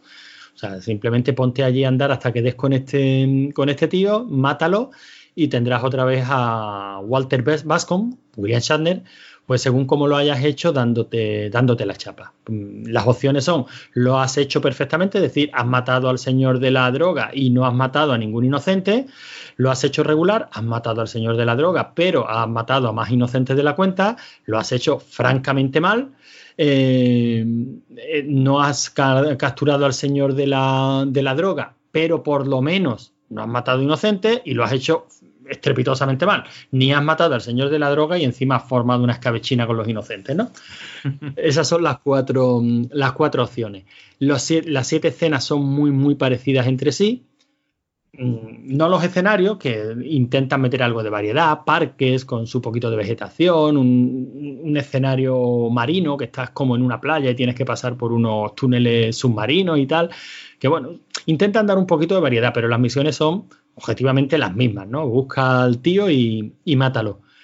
Em, es que poco más te puedo contar. Tiene Estoy viendo aquí unas capturas de pantalla y en una de ellas sale como tú metido dentro de la Matrix esta, ¿puede ser? Sí, porque una vez que, digamos que cuando consigues pasar a los siete, a estos siete enemigos, pues tienes una, una fase en Matrix en la que sinceramente ni he llegado ni sé lo que tienes que hacer, pero sí sé que hay una fase bastante larga en Matrix en la que creo que tienes que pues destruir una serie de nodos y finalmente eh, una pequeña fase final en la que tienes que destruir una, una antena o algo así con la que se iba a propagar la infección. Una vez conseguido eso, pues superado, superado el juego. Ya te digo, tiene detalles curiosos que bien explotados y hechos con un poquito más de cariño hubieran dado de sí, pues un juego bastante, novedoso para la época. O sea, el hecho del juego con los inocentes, a los que puedes disparar, a los que no, las reacciones del público si sacas el arma en mitad de la calle y tal, pues son detalles bastante curiosos. Cambias de, zona, pues utilizando el metro. De hecho, empiezas en una estación de metro y puedes eh, directamente dirigirte, debes dirigirte pues a la, a la estación que se corresponde al señor de la droga al que quiere al que quiere matar, ¿no? O sea, que tiene detalles bastante curiosos, pero están hechos como con desgana, como ¿para qué no los vamos a currar más? Y se ven detalles, matas a algunos enemigos y evidentemente sueltan el salpicón de sangre en la pared de detrás suya, ¿no? Si esa pared resulta que es una puerta, pues la puerta se levantará, pero el salpicón se quedará allí flotando en el aire, ¿no? Son, son errores, pues bien, propios de la época, pero los ves muy a menudo y sobre todo lo que lo peor que tiene es que no entretiene, Javi. O sea, que estás jugando y lo mismo te da dejarlo a media, no, te emociona en ningún momento, no y te y, jode porque estás viendo detallitos curiosos, estás viendo ahí cosas que coño, inocente, tengo que seleccionar a quién le voy a disparar, o sea, si te esperas un FPS tipo Doom en el que es voy a arrasar con todo lo que se ponga adelante, pero no, la música es desangelada, los gráficos son repetitivos, los enemigos, ya digo, apenas tienen animaciones, las armas no hay ninguna que digas, wow, esta mola, en fin. Soso. No, diría que es el peor juego de, esta gente, porque esta gente hay que, no hay que olvidar que hicieron el Corredor 8, creo que era suyo. No, no es el peor, pero desde luego tampoco es un, es un buen juego. Vale, digamos que le faltaría un pulido, ¿no? Un pequeño pulido, ¿no? A la jugabilidad y, que sea más entretenido. Sí, fíjate que um, precisamente eh, eh, viendo este juego, digo, la, cantidad de remakes que se están haciendo hoy día de juegos que eran objetivamente buenos, o lo que se ocurre a la gente mejorar motores, em, eh, texturas, aumentar la, resolución de, juegos que, que, ya en su día molaban muchísimo y sin embargo, uno de estos que a lo mejor currándoselo un poquito más se, podría convertir en un juego, claro, evidentemente va todo de la mano. Estos juegos los jugaron cuatro y no creo que, a ninguno dejara contento, ¿no? Esto es el típico producto, bueno, esta, esta licencia, ¿no? Esta franquicia Tech pues dio de sí novelas, series de televisión, películas para televisión, cartas de estas coleccionables, cómics, también tenía que dar de sí el videojuego, ¿no? O sea, para completistas supongo que, le molará y estoy seguro de que, de que esta franquicia pues tiene sus seguidores, ¿no? Y tendrá su poquito de, culto. Al fin y al cabo, coño, es William Shatner el que está detrás, todo un Capitán Kirk. Bueno, a ver, no lo ponían del todo mal en algunas publicaciones de la, de la época. Estoy viendo aquí PC Multimedia Entertainment 1.88. Pero claro, también había en la GameSpot le ponían un 46 sobre 100, ¿eh? Sí, bueno, sí, eh, opiniones encontradas. Yo estoy un más, detallito que tiene de acuerdo con ese 46. con el 46 más, ¿no? Hay un detallito que me, que me, está volviendo loco, que es que tienes un retrovisor en el, Ay, sí, te lo, ¿no? en la pantalla. sí, te lo, te lo, iba a comentar. Efectivamente tienes un retrovisor que no sirve absolutamente para nada, claro. para, para confundir y poco más, pero, pero es verdad que lo tienes y me ha llamado mucho la atención mientras lo estaba jugando. vale, vale. Pues nada, entonces, la pregunta, mm, digamos, seria. Eh, ¿Tú recomendarías a alguien jugar a este juego a día de hoy? Yo se lo recomendaría a quien no necesita la recomendación. O sea, Ajá. si hay algún seguidor de esta serie que haya leído las novelas, que dicen que, bueno, no tienen mala crítica, que viera la serie de televisión en su día, que sea un, un admirador de William Shatner, algún completista, pues mira, no está, no está de más, échale un vistazo, tampoco es un desastre absoluto, puedes echar un par de misiones y, ya está, no vas a ir a hacer la tercera. El juego no es capaz de engancharte en ningún momento para decir, coño, me lo quiero pasar, no. Pero bueno, tampoco, tampoco molesta. Hay tantas maneras de jugarlo hoy día bueno, bájatelo, échale un vistacillo, juega un par de misiones y ala, ya has podido ver a William Sanders pues, en otro producto más. vale, vale, vale, queda claro. O sea, para los curiosos, sobre todo, ¿no? Sería. Sí, principalmente curiosos y completistas. Vale, perfecto. Pues nada, ahí tenéis esta, este juego, ¿no? No sé si recomendación o, o, no, pero bueno, este juego de que nos ha traído Antonio.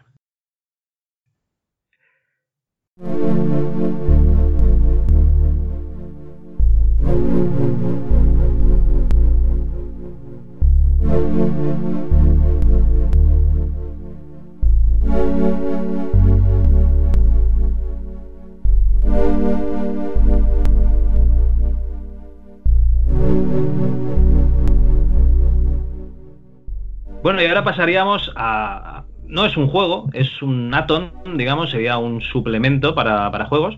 Eh, yo no sé si has jugado alguna vez a los Age of the Beholder, eh, Antonio. Claro. Vale, pues eh, digamos que los Age of the Beholder son tres, ¿vale? El, el Age of the Beholder, el Age of the Beholder 2 y el 3. Bueno. El bueno, el, el, el bonito y el, y el digamos, el, el malo, ¿no? En teoría. Bueno, malos, malos no son ninguno, pero no, ¿no fue por los of the Beholder que preguntaste hace poquito? Sí, sí, sí. Eh... Mí, la respuesta es la misma. Para mí el bueno es el 2. Mm, sí. Yo creo que casi todo el mundo dijo que el 1, ¿eh? también te lo voy a decir. Pero sí, a mí, a mí el que me gusta es el 2. De hecho, es el que más horas le di. Y no me la acabé. O sea, es una espinita que tengo. De cualquier día de estos me lo tendré que acabar. Y el of the Beholder 1 sí que me la acabé, pero utilizando los, los mapas un, que venían en una micromanía, creo que era y claro, con eso sí que era más fácil pasárselo. ¿Vale? Más que nada por si había algún pasaje secreto que no encontrabas o lo que sea, pues esto te ayudaba. Bueno, eh, para que te hagas una idea, yo estos juegos los, los compré en GOG eh, hace unos años y la manera que tenía yo de jugar era abrir el ejecutable que te viene con de GOG, que es un DOSBox, con el juego en una ventana y en la ventana de al lado te venía también el Clubbook, el libro de pistas con los mapas ¿vale? Y lo tenía ahí y lo, y lo iba mirando al mismo tiempo. ¿Qué problema hay? Pues que vas cambiando de zona y tienes que ir subiendo el PDF, bajando el PDF y tal, y es un poco coñazo.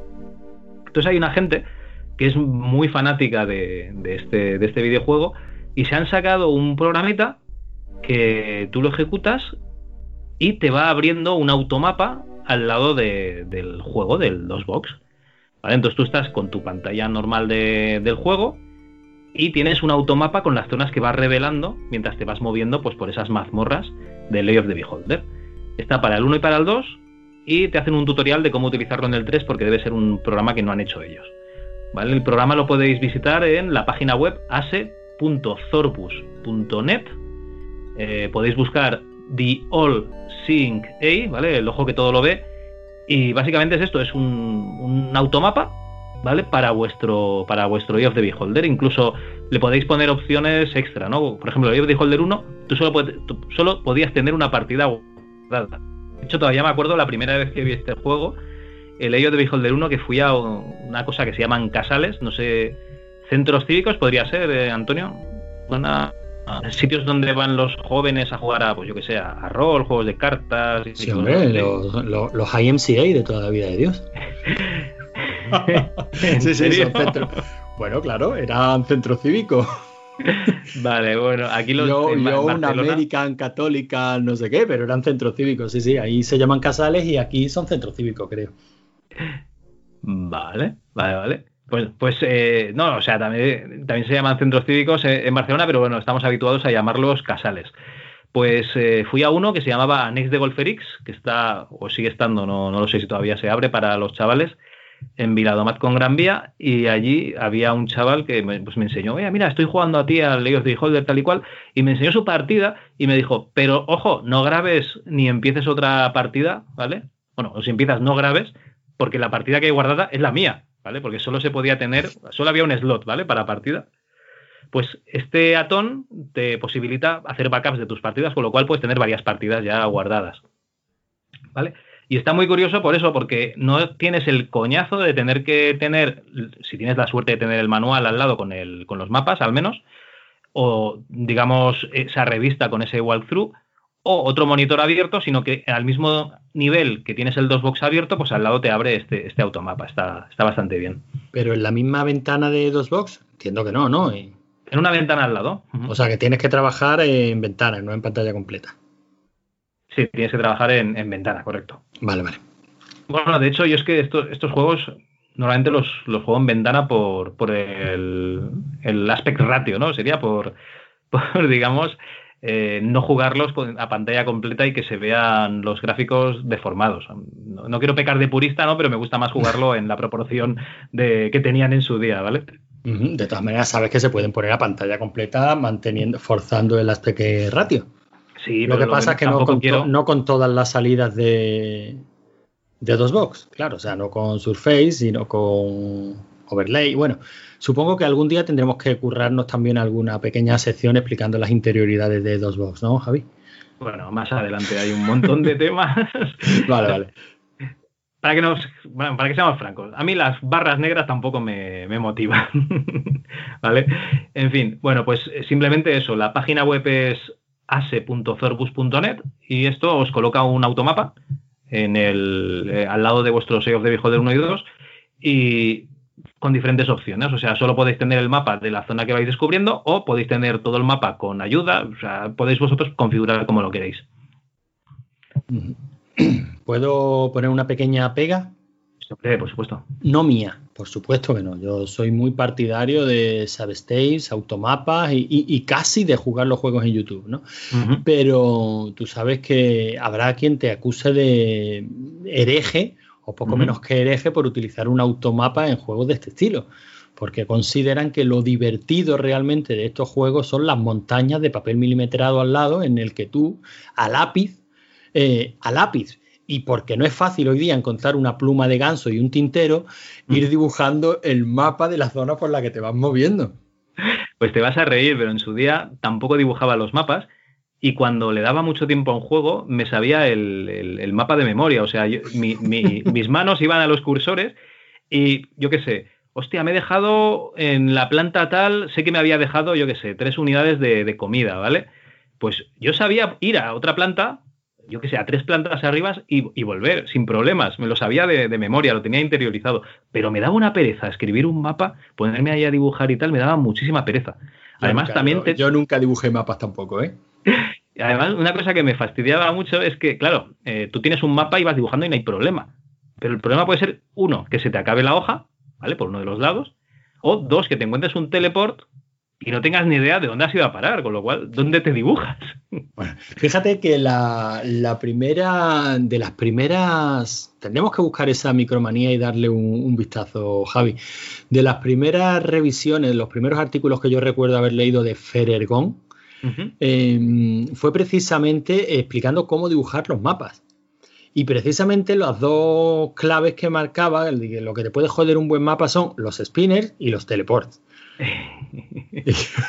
Ahora cuando, cuando han, mencionado el teleport, digo, joder, y que toda. Y, por qué almacenamos en nuestra memoria esas chorradas, Dios mío de mi vida? Pero efectivamente, estoy seguro de que sería capaz de encontrar el artículo de Feller Goner que decía, ojito con los spinners, ojito con los teleports que te joden un mapa. Oye, pues yo, mm, si lo traes el próximo programa o cuando tú quieras, oye, adelante, yo lo veo, ¿eh? me gustaría ver ese artículo. lo busco, lo busco.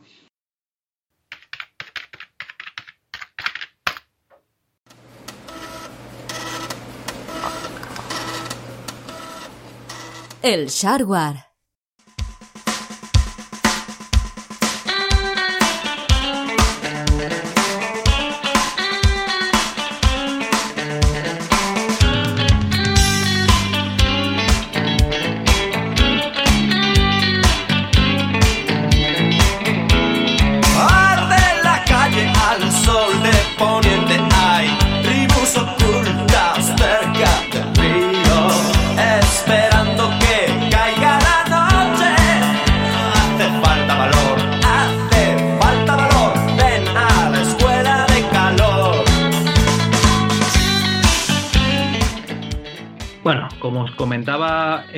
Este AutoExcel del principio, eh, vamos a tener aquí a Luis Aguilar, que es eh, uno de los cofundadores, digamos el programador de Bass Software, ¿no? ese grupito de, amigos, que yo creo que cumplieron el sueño que hemos tenido todos los chavales adolescentes que nos gustaban los juegos, que es hacer un juego sobre su propio instituto, eh, mofándose un poquito, mofándose con todo el respeto del mundo, de sus profesores, compañeros y tal, o sea, un cachondeo total. El principio del fin, un juego en el que tenías que, mm, digamos, hacértelas, eh, componértelas de cualquier manera para robar los exámenes y no tener que estudiar.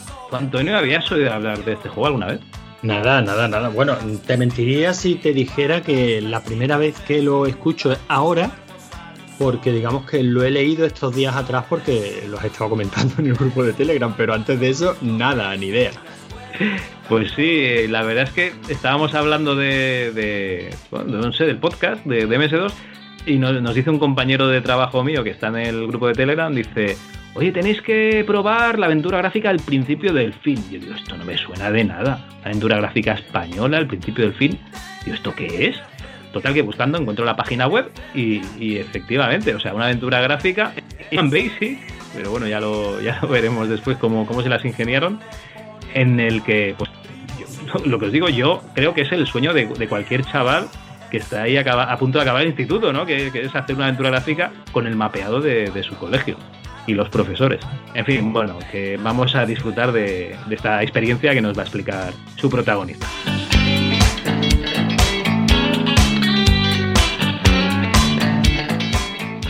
Pues nada, hoy vamos a hablar con una persona que seguramente cumplió el sueño de mucha gente que, esté escuchando este podcast, que es desarrollar aplicaciones para MS2.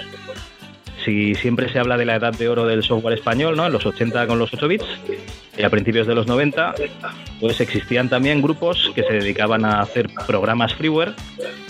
Uno de estos grupos fue Bass Software y una de las personas responsables del grupo pues es Luis Aguilar y un placer tenerte aquí, Luis.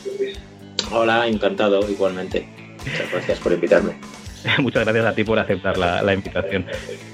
Bueno, oye, explícanos un poquito esto de Bass Software. Eh, vosotros o, tú, nos vamos a centrar en, ti de momento. Eh, ¿Cómo entras en el mundo de la informática? Pues la verdad es que siendo muy pequeño. Yo cuando tenía, pues yo creo que debían ser 8 o 9 años, mis padres compraron un Commodore 64 para casa, porque mi padre tenía una tienda y bueno, pues quería ver si con el ordenador pues podía pues llevar una base de datos con, con el inventario, tenía una filatelia y compré un ordenador por esa época, ¿no? Y la verdad es que yo ni sabía lo que era un ordenador, pero donde había sitio era en mi cuarto y allí lo puso.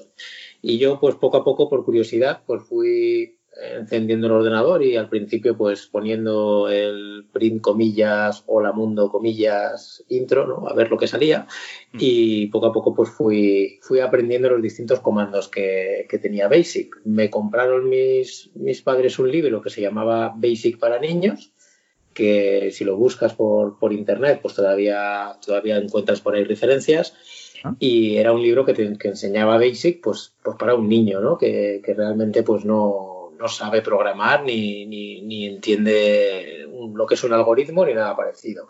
Y lo devoré. Y más tarde me compraron otro que se llamaba Basic Avanzado para Niños, que era pues de la misma serie y también lo devoré. Me acuerdo que explicaban cosas como, por ejemplo, las, las potencias, ¿no? pues 2 al cuadrado, 2 al cubo, etcétera, cómo, cómo calcular eso con un ordenador y yo ni sabía, ni siquiera sabía lo que era una potencia porque todavía pues era muy, muy pequeño y en el cole pues no habíamos, no habíamos dado tanto. Y eso fue lo que me, lo que me aficionó y ahí es como cuando, cuando yo empecé ahí a saco con, con el tema de la, de la informática y de la, y de la programación. Muy bien, o sea, con el Basic del Commodore 64, ¿no? Con el Basic Commodore 64. Luego mis padres compraron la unidad de disco del Commodore 64, que al principio teníamos solamente el cassette. Luego compraron una impresora para poder hacer facturas y, bueno, pues la verdad es que con, con todos estos cacharros que iban comprando, pues yo me iba aficionando cada vez más, conseguí ahorrar dinerillo para que en unas navidades eh, pues me compraran un, un, monitor de color, bueno, una televisión, en aquella época eran televisiones ¿no? de, de, color en vez de una tele en blanco y negro, que es lo que, que es lo que teníamos y, y así pues pues poco a poco. Luego ya más tarde pues compraron, compró mi padre un, un PC, creo que era marca Elbe, eh, el típico PC con procesador, pues yo no sé cuál era, creo que era un 8088 en aquella época. Y bueno, pues ahí ya fue cuando ya me aficioné un poquito más, más en serio, porque eso ya era un ordenador que daba para más cosas y que de manera un poco más mayor, ¿no? Ya podía programar cosas un poquito más complicadas que el, que el Hola Mundo y poco más. Bueno, al menos tenías un poquito más de memoria, ¿no? Porque el Commodore 64 se quedaba a lo mejor un poquito corto. Sí, pero bueno, en aquella época para lo que yo hacía me sobraban los 64K, me sobraban, me debían sobrar 60 por lo menos.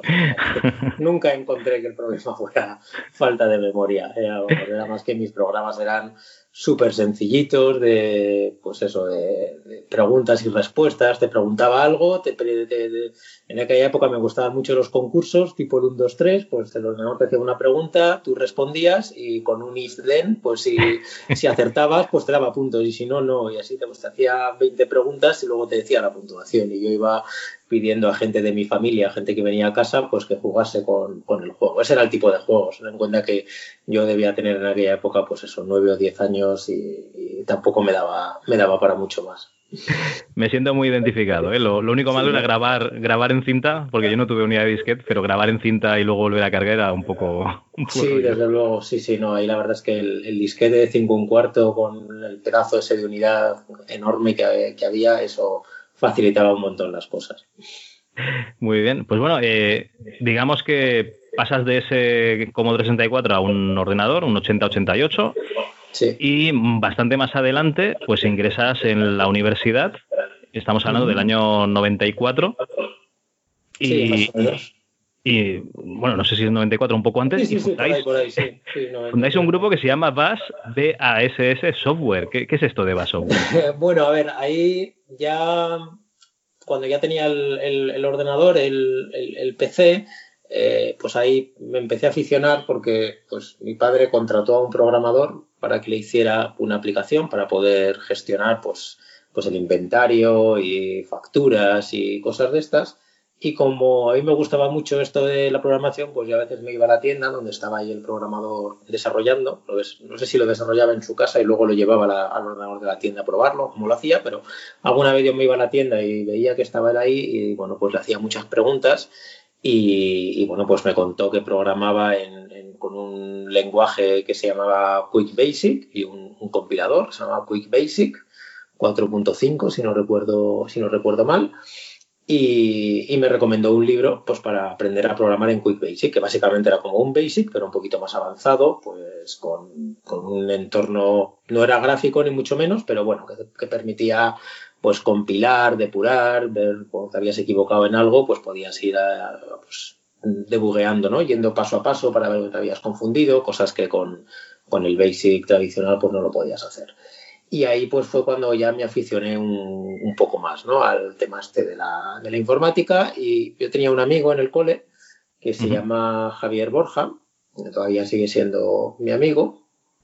Y, con Javier, pues ya los últimos años del cole, en BUP y CO, pues hacíamos cositas, ¿no? Y empezamos a hacer algunos programas y tal, y, bueno, pues eh, hicimos como una especie de grupo que se llamaba Borja Aguilar Software, era el nombre que le pusimos. La verdad es que lo de Borja Aguilar Software era de todo menos marketingiano, ¿no? Entonces, por eso, en un momento dado, pues en vez de Borja Aguilar, lo resumimos en BAS, eh, que, bueno, era B de Borja, A de Aguilar, S de software y la otra S, pues por, poner cuatro letras, ¿no? Y ya no tenía más, no tenía ningún otro significado. Y ahí es cuando nació BAS como, bueno, realmente éramos dos amigos que, que nos gustaba lo de programar y hacer juegos y cositas con el ordenador. Muy bien, si te parece bien, eh, digo un, bueno, que sepáis, que sepan los oyentes que hay una, página antigua de oocities.org todavía online, digamos, con, esta información. Sí, esa página, por lo que he visto, esa página es una copia de la página que yo creé en, GeoCities, que GeoCities era una web que existía en aquella época de, pues, de hosting de páginas gratuitas, ¿no? Tú alojabas ahí tu página web y ellos, pues, yo creo que te añadían publicidad y ahí es de donde ellos sacaban dinero y tú simplemente pues subías las páginas en HTML y ya está. Entonces ahí yo hice unas, unas páginas web y del grupo, que la verdad es que viéndolas ahora pues se ven muy, muy antiguas, ¿no? Los típicos GIFs animados de un ratón moviendo una bandera. Es muy noventas, muy noventas. Muy, muy de los noventas, ¿no? Con fondos, en vez de un fondo blanco, pues con un fondo ahí con textura. La verdad es que visto ahora es bastante horrible pero, pero bueno, en aquella época pues era lo que, lo que se llevaba. Y, bueno, GeoCities desapareció, que lo compró Yahoo, creo, y, luego desapareció. Y estos de OOCities, pues yo creo que lo que han hecho ha sido pues copiar el contenido que antes tenía GeoCities y, y lo siguen ofreciendo pues como algo de archivo, ¿no? De, de internet. Pero bueno, es curioso, sí. Ahí está la página. No sé si desde ahí todavía se pueden descargar los programas o no, pero sé que están en otros sitios por internet. Todos no lo sé. El principio del fin, lo que es la aventura gráfica, sí. Eh, Ajá. Pues, vale. pues si quieres hacemos un, listado, ¿vale? Muy bien. tenemos aquí el quién es cualo. Sí, ese, bueno, ese era era el, típico juego de quién es quién de mesa, pues lo hicimos en ordenador, jugabas contra el ordenador y al final, como Javier y yo íbamos al mismo colegio y a la misma clase, eh, y, bueno, pues en esa época, pues nos, se nos ocurrió pues que los personajes del quién es quién fueran nuestros profesores del cole, ¿no? Exactamente igual que el principio del film, ¿no? Del que hablaremos luego. Todos los personajes que aparecen, pues en el caso del quién es quién, todos eran profesores nuestros del cole, de, de, de GB y de, y de BUP. Y lo que hicimos fue pues el recrear el juego de quién es quién, pues con preguntas y respuestas, pues en versión de ordenador. Cada ese juego tenía más gracia si eras del, de mi colegio, ¿no? Y porque entonces conocías a los profesores que si eres de fuera, pues realmente pues mucha gracia no, no te hace. Además metimos ahí como muchas gracias que hacían comentarios los profesores, de vez en cuando salía ahí un bocadillo y decían algo. Y claro, eso era por las típicas frases que decía cada profesor, que bueno, pues si eras del cole te hacía mucha gracia. Colegio era los, los jesuitas de Zaragoza. Si no, pues entiendo que mucha gracia pues tampoco te hace, ¿no? Pero, pero bueno, fue, era un juego real más o menos sencillo de, programar y, bueno, pues nos hizo gracia el, hacerlo. No es que fuera muy divertido, pero, pero bueno, por lo menos practicamos un poco.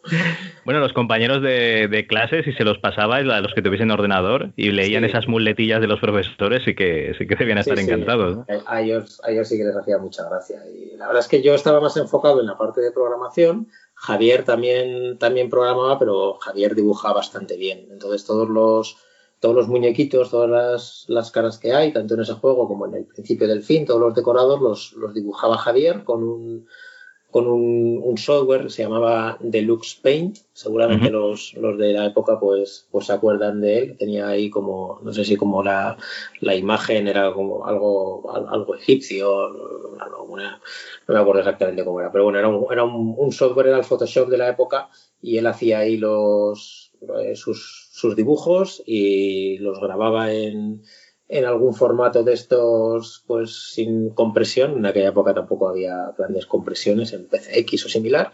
Y luego, pues con otro, una utilidad que hicimos, lo convertía en un formato que pudiéramos leer rápidamente en Basic. Porque el problema también que teníamos en aquella época, nosotros que tampoco es que fuéramos ningunos expertos ¿eh? programando, es que solamente leer un, un, fichero de imagen y pintarlo en la pantalla, como estuviera comprimido y todo fuera así un poco complicado, pues tardaba un montón de rato en, en pintarse, ¿no? Entonces, pues hicimos ahí como un formato que, que lo podíamos leer rápidamente y pintarlo prácticamente de forma instantánea en la pantalla, sin que el usuario tuviera que estar viendo cómo aparecían los píxeles por, por, por líneas o cosas así.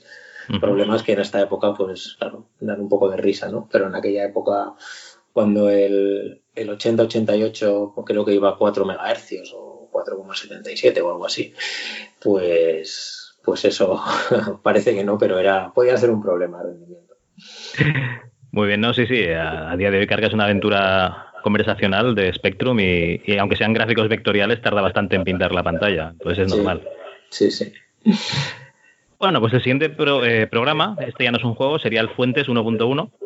Bueno, eso realmente fue una utilidad que hicimos, que lo que te permitía era cambiar el tipo de letra eh, con una fuente que tú hubieras diseñado y eso en el, yo creo que en alguno de los programas o juegos que hicimos cambiábamos el tipo de letra y esto al final era una utilidad que hicimos pues que lo que te permitiera eso, diseñar tu propia fuente, tu propio tipo de letra y aplicarlo al, al, MS2. Lo hicimos casi como algo más para nosotros y luego pues lo, lo, publicamos también como una herramienta por si alguien quería cambiar la fuente y el tipo de letra de, del MS2. Esa era un poco la gracia que tenía.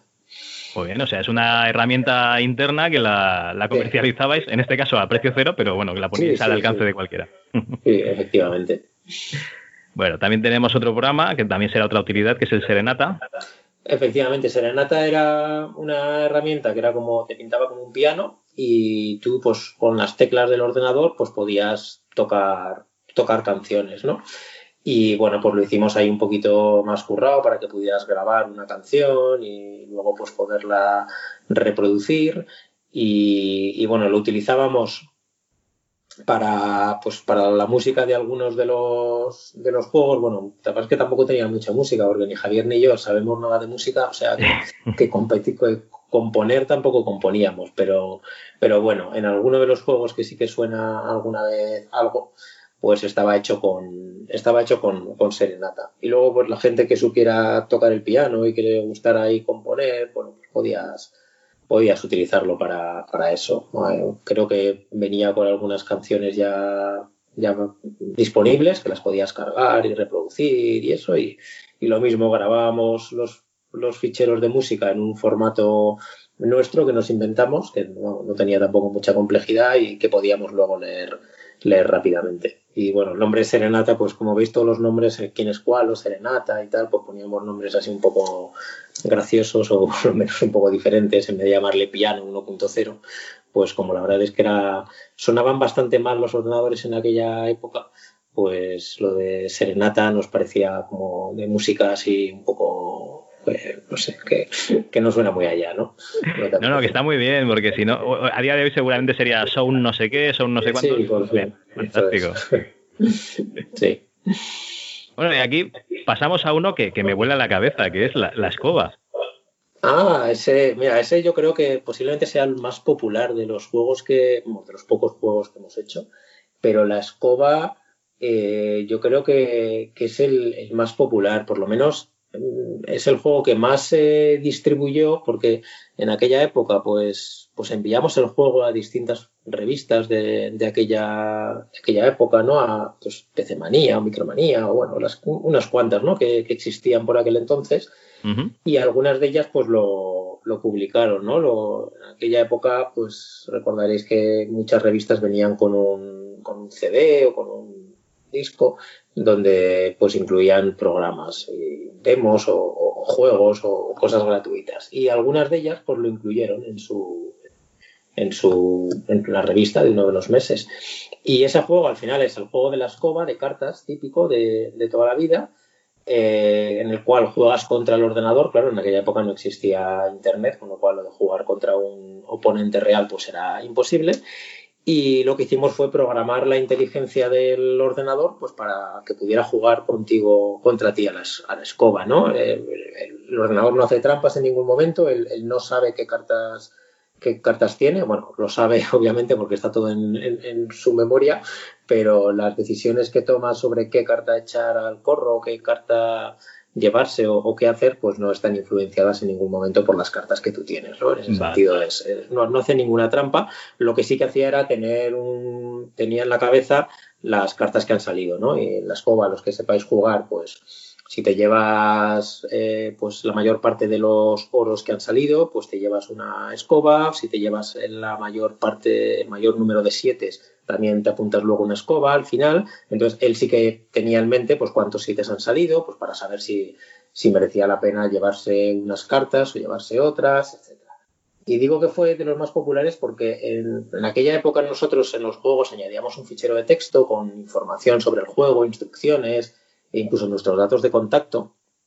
Y, mucha gente llamó a. El teléfono era el, de casa de mis padres, obviamente. En aquella época no había, no había móviles, o si los había, desde luego no estaban a nuestro alcance. Y entonces el, número que aparecía ahí era el de casa de mis padres, y durante mucho tiempo, pues ha habido gente que ha llamado a, casa de mis padres, pues a, a preguntar por mí, pues, pues porque a lo mejor habían perdido el juego y lo querían volver a recuperar o porque se habían comprado un ordenador más moderno y, no podían ahora ejecutar la escoba y querían saber pues, pues qué podían hacer para ejecutar en un, en un Windows 7 o en un Windows 10 o lo que sea el juego de la escoba que tanto les gustaba, ¿no? Sabéis que ahora pues necesitas algún tipo de emulador o algo para poder ejecutar ese tipo de juegos. Entonces había un montón de gente que, que escribió bueno, que llamó sobre todo, porque tampoco en esa época había mucho, mucho internet y mucho email, pero mucha gente que llamaba para preguntar por, por mí y hablar sobre el, sobre el juego. De hecho, el, juego,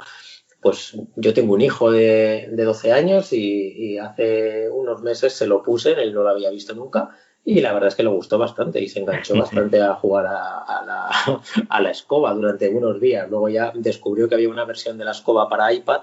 y ya se ha olvidado, ¿no? Del DS2. pasa totalmente de mi, de mi versión de la escoba, pero, pero sí, ese, la verdad es que a mí me gustó mucho programarlo porque eh, fue la primera vez que programaba pues un, sistema que fuera capaz de pensar por sí mismo, ¿no? El, ordenador y que decidiera que tenía. Y la verdad es que el ordenador jugaba bastante bien, o sea, no, no era no era fácil no era fácil ganarle, ¿no? Y, bueno, pues era un juego bastante bastante entretenido. Si a alguien le gusta jugar a la escoba, yo le recomiendo que le eche alguna partida porque es súper fácil de jugar, súper rápido y, y, yo creo que es, es chulo.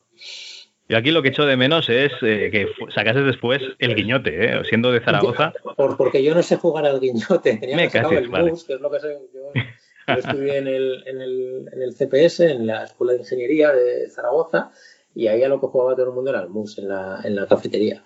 Pero, pero no, o sea, nos quedamos en la, en la escoba nada más. Solo llegamos hasta ahí cogimos las cartas, las escaneamos con un escáner que tenía la hermana de, de Javier en, en, su trabajo pues nos ayudó a escanear las cartas. No sé, los de Heraclio Fournier, si se enteran, a lo mejor nos demandan, ¿no?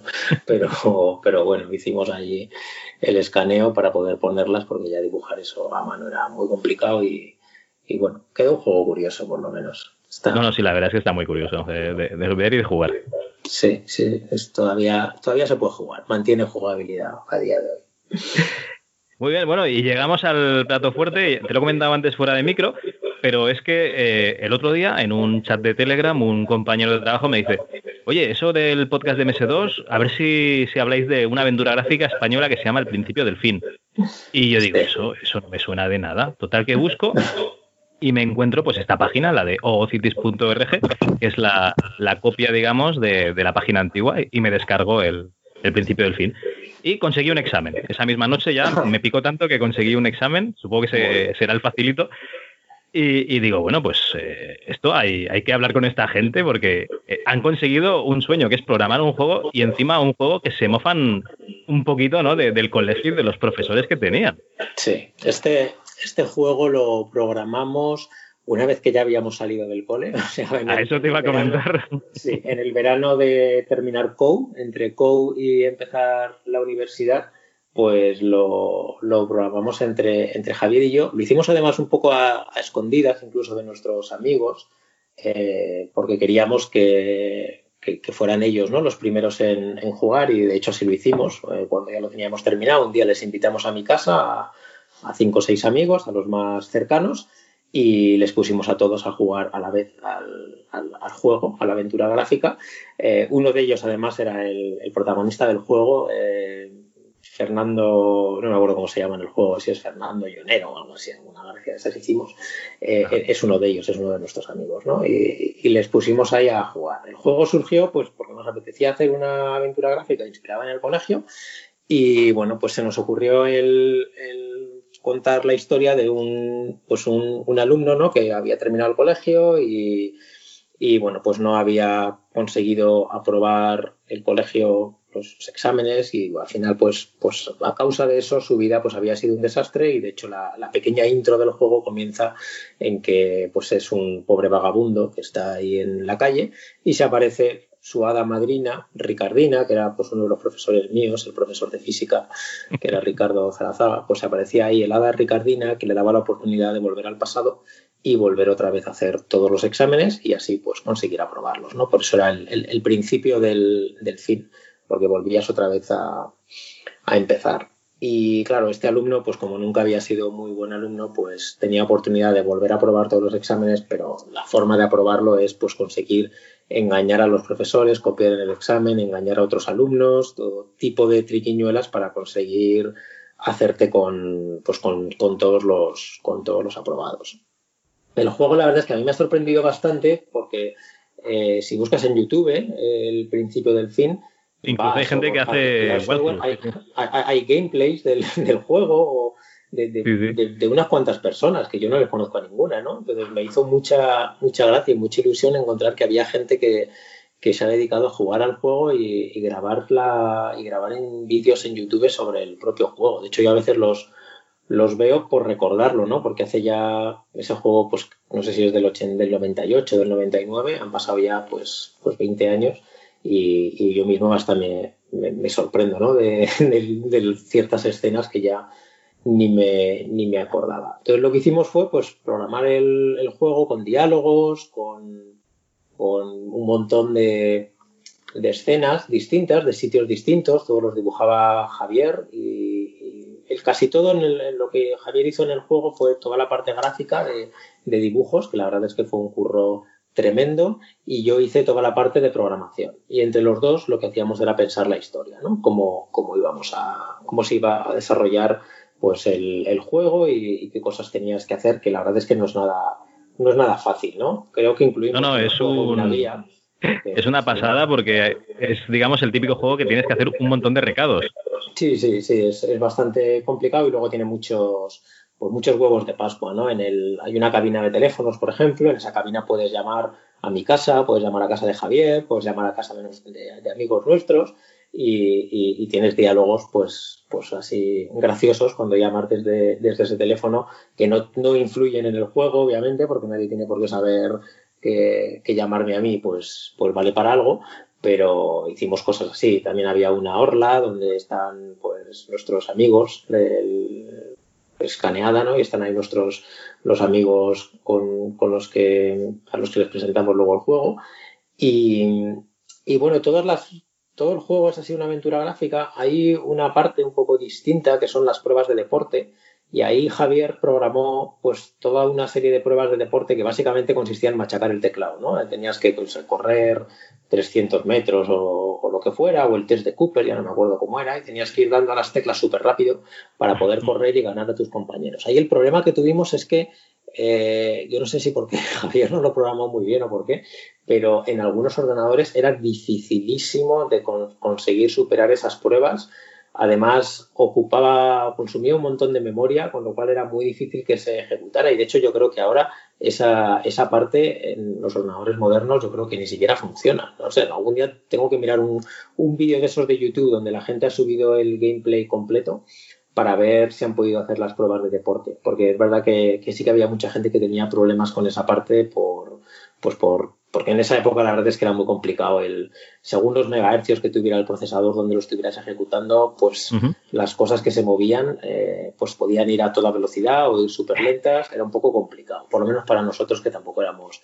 ningunos expertos no y esas pruebas sé que son sé que son difíciles pero bueno ahí ahí está y, la verdad es que hay claro el juego tuvo mucha popularidad entre mis, ex compañeros ¿no? del, colegio. Era el colegio al que yo iba, pues era bastante grande. Éramos, pues en cada curso, pues casi 250 alumnos.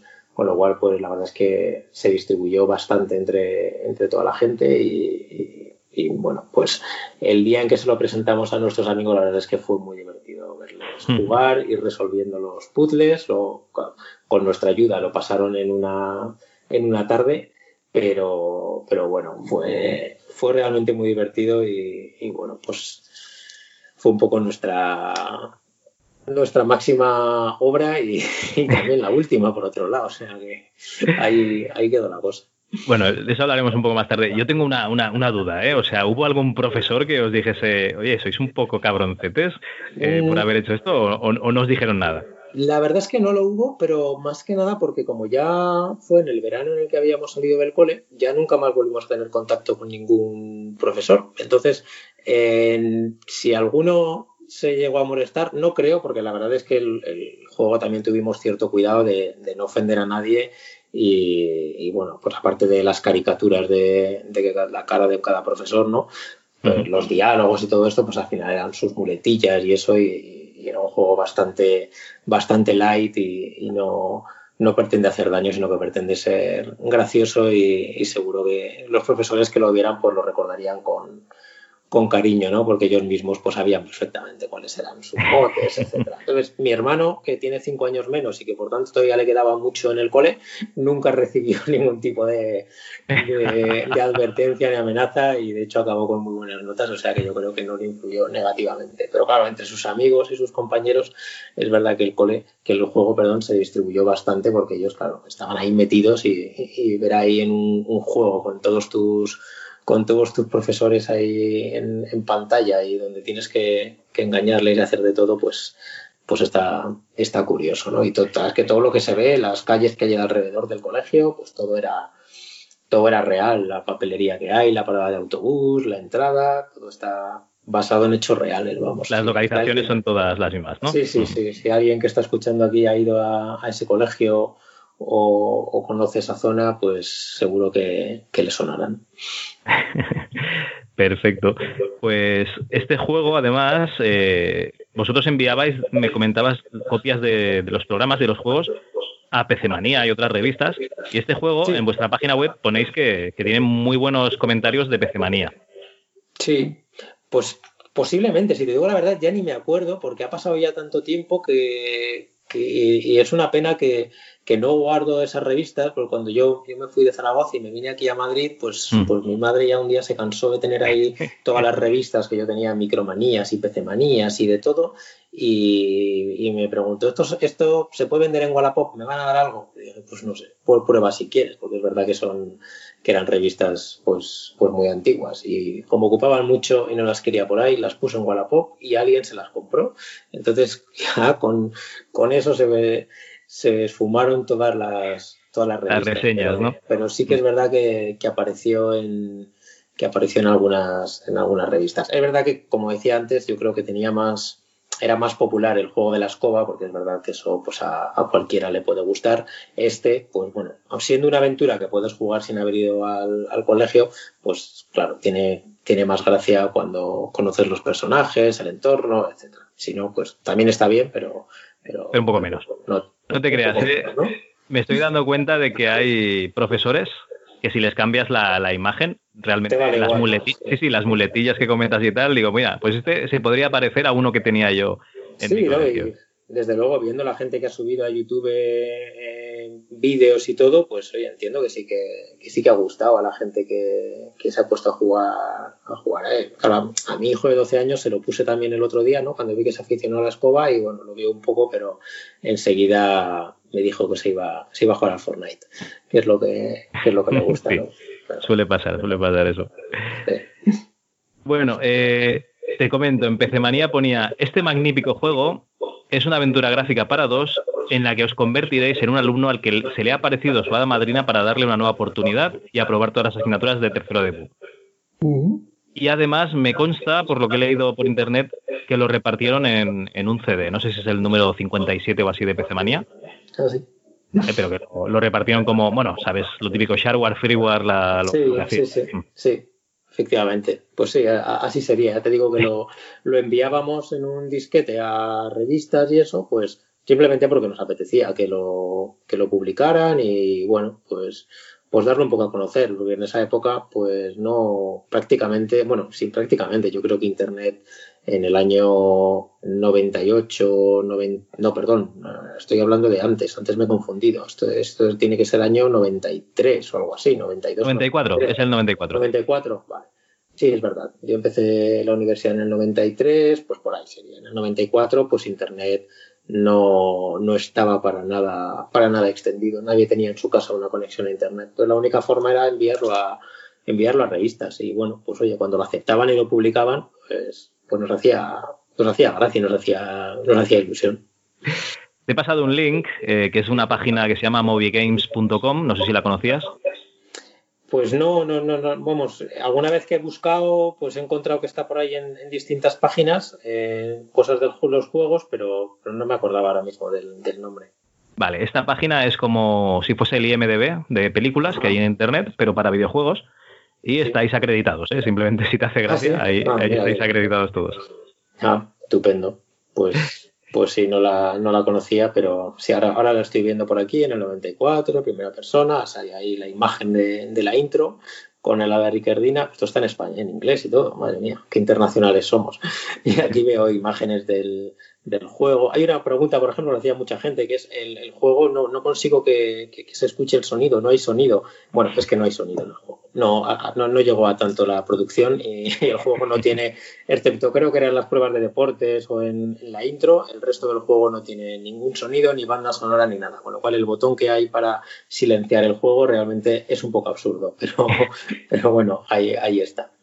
No, no nos llegó a tanto. Muy bien, bueno, eh, os despedís con el principio del fin, pero teníais un proyecto que era Proyecto Génesis, que según vuestra página pone, es la nueva aventura gráfica que estamos preparando, cuenta con muchas mejoras respecto al anterior, ya que tendrá 256 colores, sonidos son blaster, movimiento de los personajes, animaciones, etcétera. Sí, efectivamente, se quedó en un, realmente era un proyecto, por eso Proyecto Génesis, pues eh, teníamos el nombre, pero sin saber todavía cómo iba a ser el juego. Y yo empecé a programarlo y bueno, pues me dediqué a programar eh, pues, pues que pudiera haber movimiento, ¿no? Que una aventura más tipo el Monkey Island o similar, ¿no? De un personaje que se fuera moviendo, que, que, fuera capaz de moverse por la habitación esquivando obstáculos, son cosas que, que parecen una tontería y que, y que a día de hoy, pues, cualquier juego lo tiene, ¿no? Pero, pero cuando lo programas desde cero, dices, bueno, si yo pinto en la pantalla una mesa, ¿cómo hago yo que cuando pulso aquí el, el, personaje eh, rodee la mesa, ¿no? Hace por delante o por detrás. Claro, efectivamente, pues a, pintar como pues, distintos puntos en la propia pantalla y grafos y cosas de estas. Y, y bueno, pues me dediqué a, a programar un poco la base del juego y que pudiera haber también personajes en la pantalla que tuvieran ciertas animaciones, ¿no? Que, que, pues no sé, un, señor o alguien que estuviera haciendo algo, ¿no? Mientras tú te movías por la pantalla. Lo mismo que, pudiera ser pues una aventura tradicional de, de LucasArts.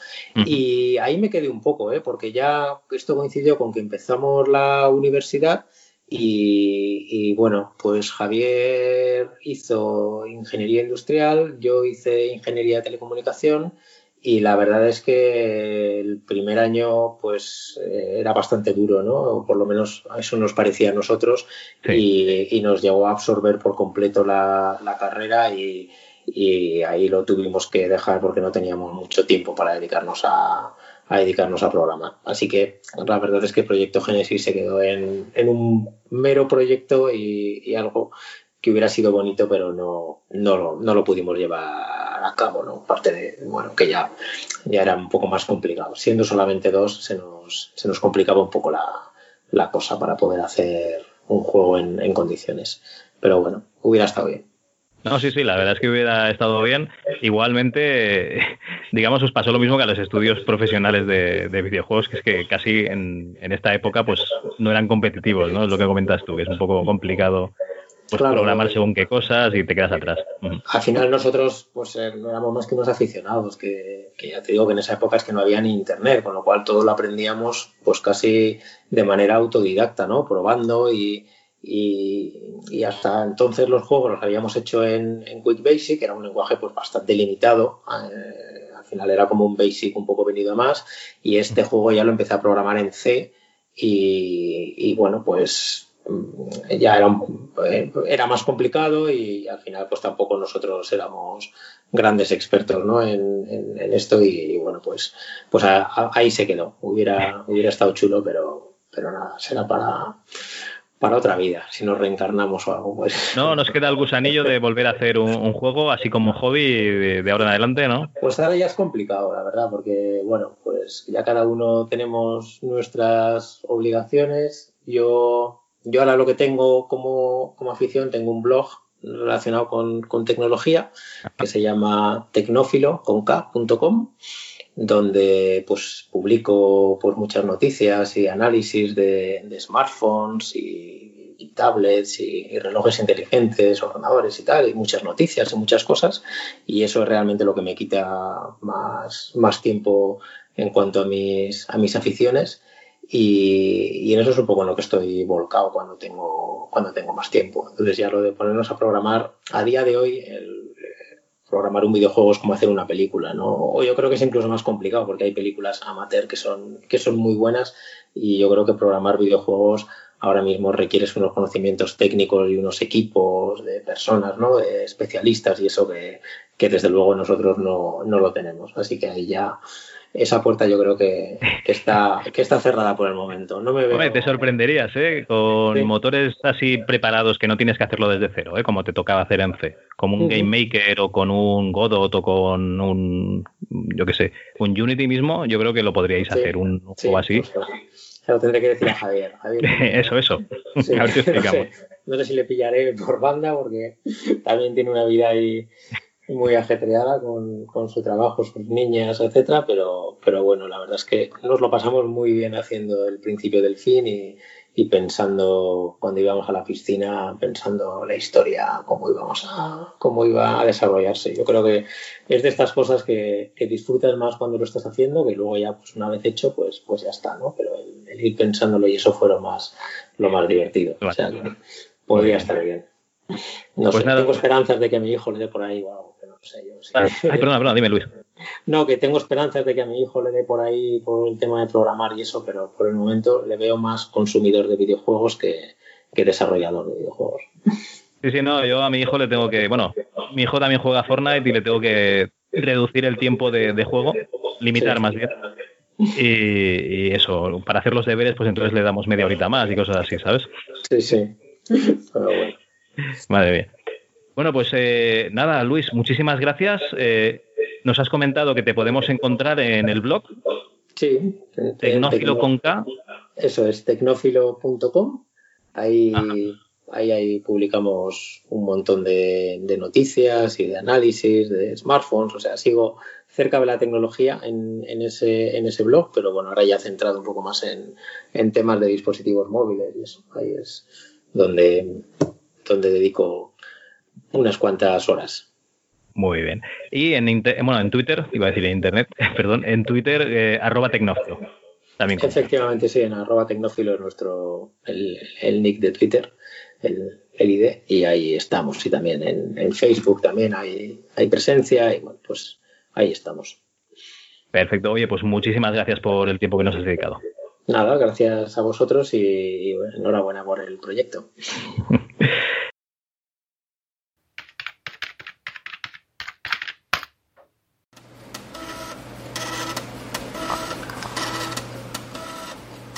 El MS2 hoy.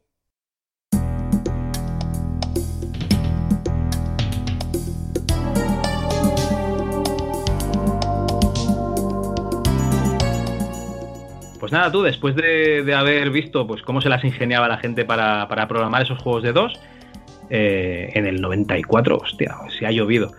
Pues vamos a ver el MS2 hoy. Bueno, Antonio, eh, a ver, tú nos has dicho que nos vas a explicar cómo jugar a juegos de, MS2 sin instalar nada en el ordenador, pero, pero ¿qué me estás contando? Bueno, pues venga, vamos a, vamos a ello. En el primer programa de MS2 Club hablábamos de dos macro colecciones. La idea era hablar de una, Exo 2, pero bueno, al final también hablamos bastante de, la colección de Neville, eh, esta la que, la que llaman la colección definitiva de MS2. Y bueno, eh, ¿qué, tienen en común esas dos colecciones? Pues que hay, que hay que descargar una cantidad indecente eh, de datos. Estamos hablando de el ideal de, para el Exo 2, pues es un disco duro de un terabyte para que aquello vaya sueltecito. Y el ideal para la colección de Neville, pues si le metes todos los juegos grandes, lo que ellos distribuyen como juegos grandes, pues se tiene que ir fácil, si no altera, pues a los 500, 600 gigas. Estamos hablando de colecciones... Son, son muchos disquetes de 3,5, ¿eh? Joder, estamos hablando, digo, de colecciones brutales. Y el que nos siga a nosotros, Javi, en este podcast, en Rigor y Criterio, en otros podcasts de Infausto Recuerdo, eh, a mí personalmente me habrán escuchado decir varias veces que últimamente no soy muy amigo de, estos ROM sets brutales descargados y, almacenados en tu ordenador. Porque hay maneras hoy día de jugar casi en modo suscripción, como se juega un Netflix, como se juega un. O sea, como se ve un Netflix o un Amazon Prime, ¿no? Y hoy voy a hablar de, esa, de esas posibilidades y al final vamos a acabar otra vez en, en Exo 2. Pero bueno, eh, vamos por partes, ¿no? Vale. La forma más rápida, más inmediata hoy día de jugar a una cantidad brutal de, juegos de MS2, de hecho hasta ahora todos los que hemos mencionado en, eh, en este podcast se pueden jugar así, es directamente en el navegador. Sin más, te vas a archive.org, eh, en archive.org hay unas grandes colecciones de, software lúdico, de videojuegos, de ROM para muchísimas máquinas, para muchos microordenadores y para el PC también. Y si te buscas la colección de MS2 de PC, eh, verás que se te abre una ventanita con un gran botón de on en el, en el centro. Oye, y si pulsas ese botón de on, lo que estás haciendo es directamente lanzar un emulador programado en JavaScript. Creo que tiran de, los libretro, de, de los mismos que, que, tiran pues, el tan famoso RetroArch, y directamente eh, ejecuta una instancia de DOSBox dentro de un Core LibRetro a, a través de un emulador de JavaScript. Básicamente que puedes jugar al juego. Lo puedes poner a pantalla completa, le puedes añadir, le puedes quitar y poner el, sonido y prácticamente todos los juegos van bien, van razonablemente bien. Eh, hay que tener en cuenta eso, que estás ejecutando un emulador en JavaScript que quizás no sea el sistema más eficiente del mundo y a través de un navegador. Depende, por supuesto, de la potencia de PC que tú tengas, lo bien que van a ir los juegos. Eh, hoy hemos estado hablando del Tech World y este precisamente no va muy bien. Eh, digamos que le cuesta un poquito con mi PC. Es posible que con uno que ya tiene unos años. Con uno... Yo estuve jugando de esta manera que dices al Space Quest y iba como un tiro, era, era fantástico, o sea, muy bien. No, no, no, en general funciona todo bastante bien. Lo que pasa es que, claro, cuando ya hablamos de motores en 3D o pseudo 3D, hay que partir también de la base de que el propio DOSBox en bruto, hay, hay versiones que sí, pero el DOSBox puro no soporta aceleración 3D de ningún tipo. Entonces, eh, ahí te puedes encontrar ciertas limitaciones, pero en general, pues prácticamente cualquier juego lo puedes jugar directamente en el navegador sin tener que instalar nada. No solo en Archive, yo siempre menciono archive.org porque es un proyecto que me gusta muchísimo, eh, porque creo que tiene una filosofía detrás que, avala todo su trabajo y que está muy bien, pero bueno, hay por ahí otra, otras páginas que también incluyen, pues básicamente este mismo emulador incrustado en JavaScript también para ejecutar juegos de, de DOSBox. O sea que eh, si, pones el título jugar online, tan sencillo como Doom, jugar online, eh, Tech War, jugar online, o el juego de las pollitas del que hablamos en el capítulo 1, jugar online, lo vas a encontrar eh, principalmente en archive.org, pero también en otras páginas, pues simplemente para darle a ejecutar y ponerte a jugar. Déjame decir una cosa de, Archive, ya, ya, que comentas que es un gran proyecto. ¿Tú sabes que hacen préstamos de libros en archive.org? Bueno, de hecho se venden como la biblioteca universal online, ¿no? pues tienen libros, digamos, para descarga. Bueno, todo el mundo del mundillo lo sabe porque allí puedes encontrar pues las micromanías, percemanías, etcétera, escaneadas allí y subidas, ¿vale? Por usuarios. Pero es que además eh, hay libros antiguos que no se pueden encontrar en ningún sitio y que te los prestan por, no sé si son 14, 15 días. Y yo tengo ahora mismo dos en préstamo y, una maravilla, la verdad es que, que muy, muy bien. Es un, es un, proyecto genial. Periódicamente, cada mes, mes y medio, dos meses, colocan el banner de por favor donad, que mantener esto cuesta una pasta. Efectivamente, mantener eso debe costar una pasta, porque tienen servidores replicados pues por todas partes. Incluso y guardan páginas antiguas, tienen el Wayback, ¿no? Eh, que Efectivamente. Las páginas de los 90, hay algunas, muchas, que se conservan gracias a, gracias a ellos. Sí, sí, así funcionan. Bueno, hasta el punto de que mm, digamos que este Wayback Machine pues lo utilizan muchos desarrolladores para una vez que han, finalizado un proyecto, te, hablo por conocimiento personal, ¿no? Digamos que tú quieres, por, por, lo que sea, quieres montar la tienda online de un, de un museo. Ajá. Y bueno, contactas con la empresa que te lo hace, te hace un trabajo exquisito y ellos terminan de hacer el trabajo y utilizan la Wayback Machine pues para almacenar ahí ad eternum o, mientras exista la civilización. mientras exista la civilización, una copia de cómo estaba esa página, mm, esa página online en el momento en el que se subió y, te sirve pues de referencia ¿no? para, para, el tema que has tocado, para en fin, muy chulo. La verdad es que es un proyecto muy, muy bien montado y que merece la pena si, se, si buenamente se puede, pues y de vez en cuando os encontráis el banner, merece la pena apoyarlo, que tampoco 5 dólares, 10 dólares no, es, no te va a quitar de comer si te acuerdas de aportar una vez cada dos años y es mucho lo que nos da Archive. Pero bueno, decía que esta es la manera más inmediata, ¿no? Y vamos a seguir evolucionando un poquito hacia, hacia otro sistema que tira también de archive.org, pero de otra manera. Aunque aquí sí hacemos un poquito de, trampa. Aquí no instalamos, o sí, pero por lo menos descargamos. Eh, ah, me has escuchado hablar más de una vez de Kodi, el, el, reproductor multimedia por antonomasia, ese proyecto que empezó como Xbox Media Center para la primera Xbox, la Xbox original, y que, y que tan polémico resulta algunas veces y que cada dos por tres está en el candelero, pues porque eh, la gente lo utiliza para ver contenido pirateado, ¿no? Y culpan a, y, culpan a Kodi, pues, de lo que hacen los, los add-ons. Porque Kodi, digamos que es un proyecto escalable en el que tú le puedes instalar un montón de add-ons que hacen diferentes cosas. Uno de esos add-ons es el Internet Archive Game Launcher, que como su nombre indica, lo que te hace es permitirte navegar por listados de juegos de diferentes sistemas y plataformas que hay alojados en Archive y ejecutarlos. ¿Ejecutarlos cómo? Pues bien con un emulador externo que tú tengas instalado en tu sistema, sea PC, sea Android, sea Raspberry, sea lo que sea, porque prácticamente funciona en todos los sistemas y te permite ejecutarlo, ya te, como decía, bien con un emulador externo o bien con la propia implementación de las librerías LibRetro que incluye Kodi desde su versión 18.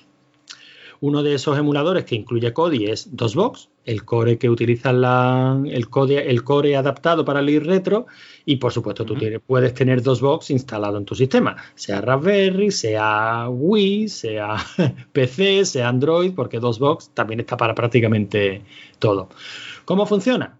listas, en el caso que nos ocupa, pues listas el catálogo de juegos que hay en archive de MS2 lo ves allí con tu pantallazo, puedes ver un vídeo, si es que está disponible en YouTube, un gameplay de ese juego, lees una pequeña descripción y si te interesa, pues le das a jugar. Este addon lo que hace es que se descarga el juego, propiamente dicho, tarda un poquito cuando estamos hablando de juegos en CD y tal, pero bueno, se lo descarga en el momento, lo guarda en un archivo temporal y lo ejecuta. Tú lo juegas y, y ya está. Y se te quedaría, digamos, ahí guardado. Se te queda en ese archivo temporal. ¿Que descargas otro juego? Pues borras el temporal anterior e instalas el nuevo. Aunque tienes la opción de especificarle un directorio aparte del temporal que utiliza el propio Internet Archive Game Launcher. Es decir, que es una manera también de ir construyéndote a demanda tu propia colección. Tú le, especificas, en este directorio me vas guardando los juegos de, de DOSBox, o de MS2 y cada vez que ejecutas uno, pues ahí te estará esperando en tu directorio para que luego lo vuelvas a ejecutar o bien a través de Kodi o bien a través de DOSBox o bien con cualquiera de los múltiples lanzadores que, iremos comentando en otros programas. Es otra manera de sin necesidad de descargar una macro colección, pues también puedes jugar a juegos de, de MS2. Ah, pues está, está muy bien. Además, digamos, tienes la lista de juegos entera y solo te descargas la que el juego que necesitas. Sí, ya digo que por experiencia propia te puedo decir que te instalas, eh, te instalas Kodi, te instalas el Internet Archive y Game Launcher. Eh, lo configuras para que apunte a, a, un directorio externo al temporal, porque el temporal sabes que se borra mm, periódicamente. Y simplemente um, un día te aburres, coges tu mando, te pones a navegar, uy, este juego lo pruebas, uy, este juego lo pruebas. Al final de un cierto tiempo de uso vas a tener tu propia colección de juegos descargados por si un día no hay internet o se cae internet, por, lo menos sabes que esos que has ido probando ya los tienes descargados y esperándote para volver a, jugarlos. Ah, Evidentemente, el addon este lo que hace, primero comprueba que lo tengas descargado o no si ya lo tienes descargado, pues lo ejecuta directamente. Si no lo tienes descargado, pues lo descarga de manda en el, momento. vale. Y te decía que al final íbamos a acabar en, en, Exodus otra vez. Pero todavía nos, falta, todavía nos falta un pasito más. A ver, ¿cuál es el siguiente paso? Si alguno de nuestros oyentes desde el primer programa hasta ahora se ha descargado la colección Exodus y la ha probado y ha navegado un poquito entre sus carpetas, verá que hay una carpeta que pone extras y dentro de esas carpetas hay otra que pone DGI. Bueno, pues este DGI es el, son las siglas de DOS Game Installer, que es un proyecto que ha nacido en las tripas de Exodus en la que un tío se ha currado otro lanzador para que tú puedas listar todos los juegos que tienes en Exodus y su objetivo principal era, bueno, pues el, lanzador es muchísimo más feo que Launchbox, no tiene tantísima presencia gráfica, no tiene modo eh, visitas, no tiene un modo para que tú lo veas en la pantalla del salón, lo manejes con un pad y aquello se vea que sea un festival de luz y color, no, no. Es algo muy, muy espartano, pero bueno, puedes listar los juegos y puedes configurar si en tu propia red local tienes tu Raspberry Pi y con un RetroPie instalado, ¿no? Y entonces simplemente eliges un juego y le dices instalar en la Raspberry Pi. Y este programita te va a copiar todo eso, todo ese contenido de ese juego a tu Raspberry Pi, a la carpeta MS2 y te va a generar el, el gamelinks.xml, o sea, el archivito que utiliza Emulation Station para listar los juegos. Es decir, es una, este tío lo diseñó como una forma rápida de, de la macro colección Exodus, tú poder hacer tu pequeña selección personal e ir pasándotelo a la que a priori es una máquina con bastante menos capacidad, que es una Raspberry Pi, ¿no? Entonces, tú tienes que tener el Exodus con todos los juegos, pero seleccionas los que quieres enviar los que quieres enviar a, la Raspberry Pi, sí. Ese era el origen del proyecto. Pero el tío pensó que para qué, o sea, que si el concepto del proyecto era voy a hacerme una selección de todos los juegos disponibles y los voy a instalar en la Raspberry Pi, es absurdo que tengas que tener en un PC todo el proyecto descargado. Y se ocurrió una pequeña utilidad que lo que hace es a demanda, es decir, tú te instalas el DOS Game Installer y le dices si tienes ya la colección de Exodus instalada en tu PC, pues apuntas a ella, le dices, mira, está en este directorio. Vale, sin problema. Pero si no la tienes, te da la opción de apuntar a un servidor en Internet. Y ya viene configurado con un servidor en el que está instalada esta, en el que están todos los archivos de esta colección. Es decir, no tienes que descargarte toda la colección de, de Exodus, simplemente te descargas este DOS Game Installer y, para, eh, para ti es transparente, o sea, estás viendo el mismo listado de juegos con las mismas descripciones, con los mismos pantallazos, seleccionas un juego y le, cuando pulsas dos veces te dice no lo tienes descargado, te lo descargo, sí, descárgamelo, por favor, se lo descarga y lo ejecuta con tu con tu. O sea, digamos que es una manera de tener a demanda toda la colección Exodus solo el juego al que vayas a jugar. Pero más aún, porque este tío tiene otro proyecto en el que mapea juegos de dos box, o sea, juegos de MS2 para jugar con un pad. Para jugar con un pad. Para jugar con un pad, con un joystick, con el dispositivo de juego que tengas conectado a tu PC. y ese mapeo te lo hace automáticamente. Es decir, que cualquiera de todos estos juegos, cuando te lo instales, vas a poder jugar directamente con el pad. Vale. Se supone que hay alguien que se ha encargado de, mapearlo todo. Sí, sí, este señor tiene absolutamente todos estos juegos mapeados. En otro, en otro, proyecto que se llama cave2joy.pad. En fin, y el tío los ha integrado los dos, ya digo, en una interfaz bastante fea. Pero bueno, aunque parezca que sí, todavía no hemos llegado a Exo 2. Hemos, nos hemos parado por un proyecto intermedio que surgió en las tripas de Exo 2. ¿Qué ha hecho Exo? El tío que monta Exo 2 ha dicho, ah, pues esto mola hay gente a la que le puede interesar no descargar la colección completa, sino solo los juegos que, o sea, poder listar todos los juegos, genial, porque a todos nos gusta cacharrear por un listado enorme de juegos y leer sus, sus características, sus curiosidades, ver pantallazos, un vídeo si procede, leer los manuales, hasta aquí perfecto. Pero a lo mejor no todo el mundo quiere descargarse mm, el Fantasmagoria y estar ahí una hora y estar ahí una hora descargando. Pues para la siguiente versión de Exodus, que supuestamente la liberarán este verano, la que iba a ser eh, Exodus V.5 y se ha quedado en V.4 Turbo, pues digamos que vamos a tener dos opciones de descarga, o bien la colección completa, que debe de andar ya por los 700 gigas, o bien eh, el Exodus Mini, en el que no habrá ningún juego descargado, sí todos los metadatos, sí en Launchbox, sí los pantallazos, sí los manuales, sí las descripciones, pero ningún juego. Y la primera vez que lo ejecute, se lo descargará a demanda. Vale, oye, eso está, eso, está bien. O sea, yo que sé, quiero jugar al Eternam. Se descarga el Eternam y juego. Y juega. Y, y, ya se queda en tu colección. Tienes la opción de desinstalarlo, pero bueno, si no, ahí se queda. Quien quiera ver cómo funciona esto, cómo va a funcionar este Exo 2 versión V.4 Turbo, bueno, pues con motivo de este confinamiento que estamos viviendo a nivel mundial, este tío Exo ha sacado un pack específico que se llama Exos Retro Learning Pack, que básicamente es un paquete de 667 juegos educativos pensando, o sea, digamos que es una escisión de la colección Exo 2, pero solo con software educativo pensando en que los niños van a pasar muchas horas en casa. Ahí vamos a tener, pues, desde juegos solventes como toda la colección de Carmen Sandiego, hasta, yo qué sé, la mayor maldición que le cayó a los 90, aparte de la música de Chimo Bayo, que fueron, pues, todas estas enciclopedias en CD-ROM. Vale, pues también estarían aventuras gráficas como la del Dr. Brain, ¿no? Y, cositas así. Juegos de matemática, todo lo que se pueda englobar bajo el epígrafe videojuego educativo está en este EXO Retro Learning Pack, que ya ya pondremos los enlaces, ¿no? Para que la gente pueda pinchar. Y este Exo Retro Learning Pack te lo puedes descargar ya de las dos maneras. Eh, la colección completa, sus 667 juegos con unos 200 gigas que creo que pesa, o la versión Lite Auto Installer, que va a funcionar como va a funcionar la próxima Exodus. O sea que es una manera en que la gente puede hacerse una idea de cómo va a funcionar la versión V.4 Turbo de Exodus que lanzaremos en el próximo verano. Lanzaremos, yo me apunto en bombardeo, ¿no?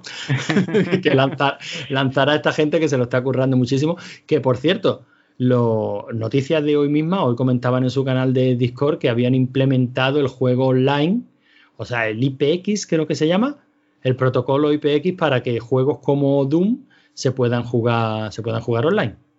Madre mía, me estás diciendo. y lo van a integrar dentro del propio del propio pack, de la propia colección. Van a emular el IPX en TCP/IP, ¿no? Efectivamente.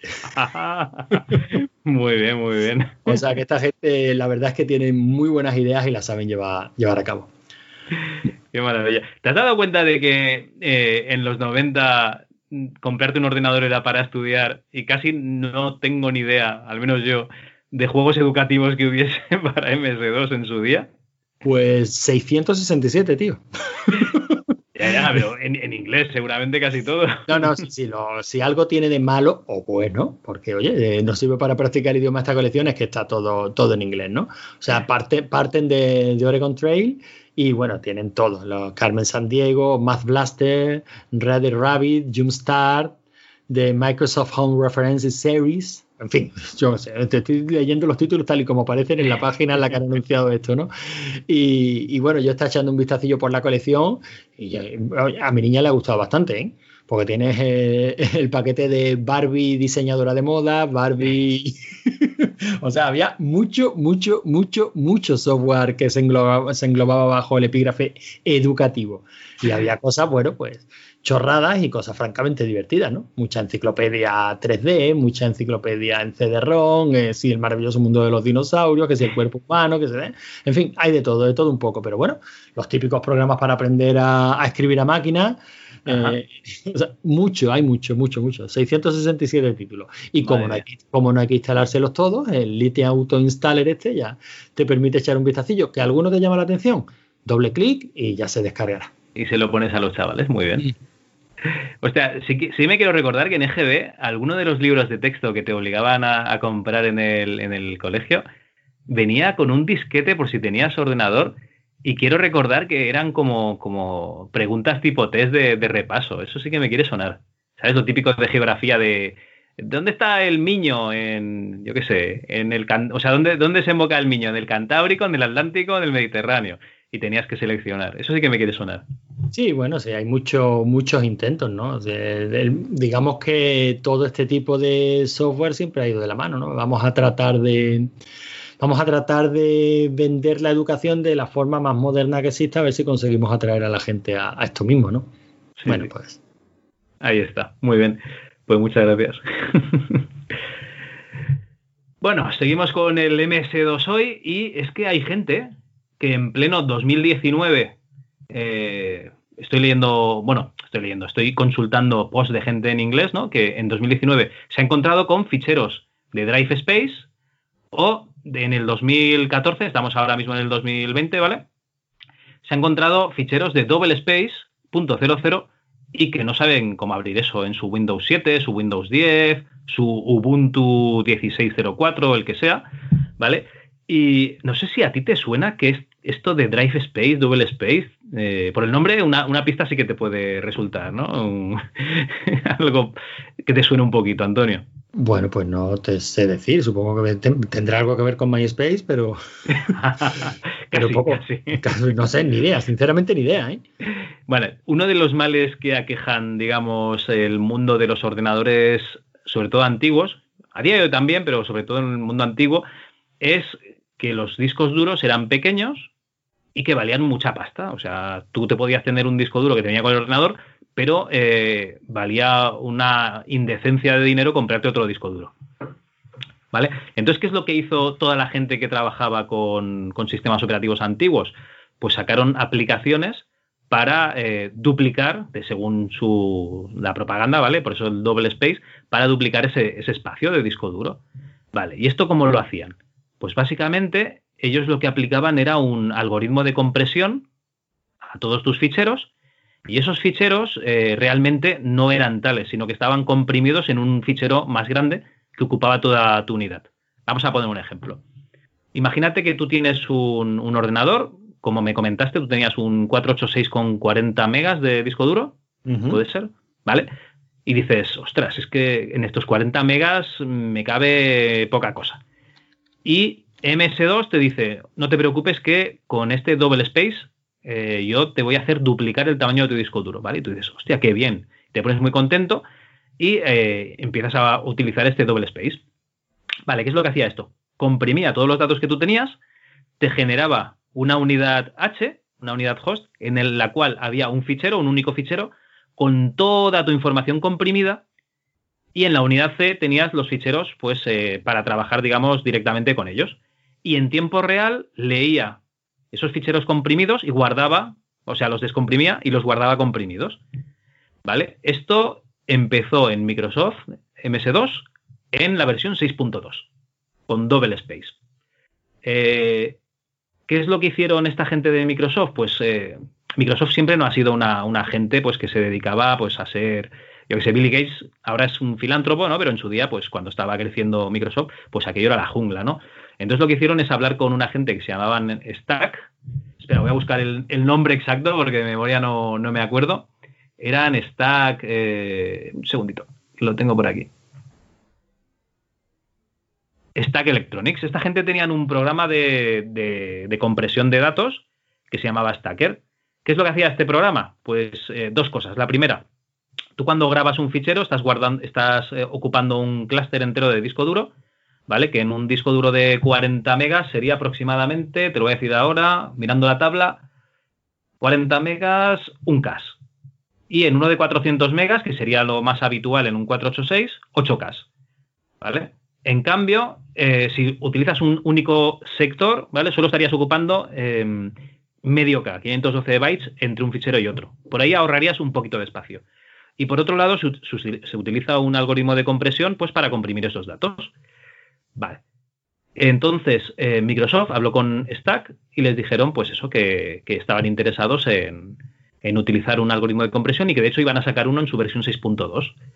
Entonces estuvieron aquí intentando hacer una especie de, romance, pero Microsoft al final pues, se decantó por otra empresa y Stacker denunció a, Microsoft, ¿vale? Por, digamos, usar dos de sus patentes en la 009 y la 075. Me lo sé porque me leí el artículo ayer. Y, nada, pues al final en el 94 fueron obligados a pagar un ciento y pico millones de dólares a, Stack. Vale. Microsoft se ve obligada a dejar de utilizar el software de compresión en todos los sistemas operativos que tuviese a la venta en ese momento. Básicamente, se ve obligada a sacar la versión MS2 6.21 sin double space y más tarde sacarían la versión 6.22 con Drive Space. Le cambiaron el nombre pues para que no tuviesen motivos de, disputa otra vez con, la empresa, ¿vale? Con, Stack Technologies. Entonces, eh, básicamente, todavía hay gente a día de hoy que esas unidades eh, comprimidas, sobre todo disquets, se encuentran gente, pues colecciones de disquets y, ay, pues voy a mirar qué tengo. Efectivamente no hay fotos, ¿vale? Hay fotos de la época, pues lo primero es que no había y si había, um, pues en la calidad era paupérrima, pero eh, sí que hay, pues, pues programas, eh, yo qué sé, juegos salvados, eh, datos diversos que estaban en esas unidades comprimidas y la gente a día de hoy es incapaz de, de abrirlas. Pues básicamente todas las consultas que me he encontrado eh, se dedican a crear una máquina virtual con Windows 98, Windows 95, etcétera, pues para poder recuperar esos datos. O sea, un follón que no veas. O sea, si os encontráis un fichero dbl space.00 o drv space.00, pues eh, tenéis que recurrir, pues, o hasta Windows 98. Me parece que en Windows ME se dejó de utilizar. Es la última versión que se utiliza Drive Space. Imagino que porque los discos duros pues ya eran bastante potentes y los algoritmos pues para comprimir texto bien, pero para comprimir juegos y texturas pues, un poco, un poco mal. La verdad es que es una cosa muy curiosa. Esta gente de, del Stacker, de Stack Technologies, claro, a la que sacaron todos los sistemas operativos mayoritarios su propio programa de compresión y descompresión en tiempo real, pues lo tuvieron que dejar de vender, ¿vale? Se tuvieron que dedicar a, otras cosas. Que eso no sé si te recuerda también a otras cosas que hizo Microsoft, como sacar Internet Explorer junto con, con su sistema operativo Windows. Bueno, eso, digamos que ahí vienen los orígenes de Microsoft como el mal, ¿no? queriendo controlar todo, no como ahora que son unas almas benditas que le dan la manita a Linux y todos somos amigos y el mundo y el mundo es feliz. De todas maneras, eh, lo estabas contando, Javi, eso el desempeño tenía que ser lamentable, ¿no? No, porque digamos que casi todo lo que se abrían eran, eran ficheros de, de texto, base de datos y tal yo alguna vez sí que lo utilicé para, jugar y esto tenía varios problemas. El primero de ellos es que este driver de, Double Space mm, o de Drive Space, me da igual uno que otro, ocupaba memoria. ¿Vale? Entonces siempre tenías menos memoria porque lo tenías que cargar. no recuerdo si era en memoria convencional o en memoria alta. ¿Eh? Ahora ya no, no te sé. Y, y lo segundo es que directamente tardabas mucho tiempo en eh, pasarle scan disks, porque esto se fragmentaba que daba gusto, ¿vale? Entonces tenías que empezar a hacer ahí unos scan disks del copón para, que te fuese bien el disco duro. Otra cosita es que Double Space se quejaba la gente de que daba problemas porque mm, tú grababas los datos y apagabas el ordenador. Aquí no tenías que darle a inicio a apagar, ¿vale? En, en MS2. Y entonces a lo mejor se había quedado datos en el buffer, no se acababan de grabar bien y esto provocaba pues pérdida de datos considerables. hay que tener en cuenta que este software normalmente lo utilizaba gente en su empresa. ¿vale? Yo no sé si los usuarios de MS2 normales, como dices tú, pues para jugar a, juegos, si lo, utilizaban en casa. Yo sí que lo probé alguna vez, pero ya te digo que lo, dejé de utilizar porque no, no me valía la pena. Más que nada porque yo creo que es que no cargaban ni los juegos. Yo si alguna vez he usado algo de esto, la verdad es que no tengo, no tengo memoria de ello. ¿eh? Sí, además era un poco follón. De hecho, el otro día fui a mirar el manual de, MS2 6.22, que lo tengo arriba, y, ya te hablaba del Double Space y tal, y, era un poco follón. Para la edad que teníamos era, era, un, poco lío. Pero yo creo que esto sí que iba bien si trabajabas con muchos ficheros de, texto, eh, bases de datos, o sea, si trabajabas en una empresa, realmente en un... Para chavales que estábamos jugando al Monkey Island y al Indiana Jones y cosas así, no, no creo que fuese demasiado útil. Pero la promesa era esa, que duplicabas el espacio. O sea, si tenías un disco duro de 40 megas, pues tenías 80 megas mágicamente cosa que no era, no era cierta. Bueno, pues mira. Curioso, la verdad es que has traído un tema bastante curioso.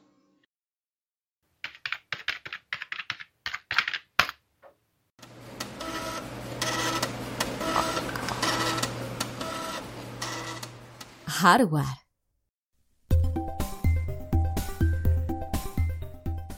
Bueno, y pasaríamos a nuestra última sección del programa de hoy, que sería la sección de hardware, y bueno, Antonio, yo voy a hacer una, prueba contigo, ¿vale? Yo me he ido al ABC, que tiene esa hemeroteca que guarda de todo, hasta el día 26 del 11 de 1989, domingo, ¿vale? Y aquí tenemos un artículo que se llama La decisión es cosa suya, en la cual nos sacan unas tablas de ordenadores eh, PC compatibles en cuatro gamas.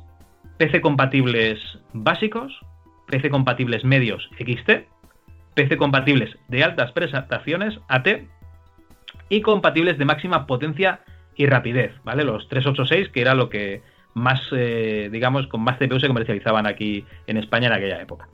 Vale. Aquí hacen 10 sencillas preguntas y para que te hagas una idea, ¿vale? La primera pregunta es, ¿tiene o ha tenido experiencia en el manejo de ordenadores?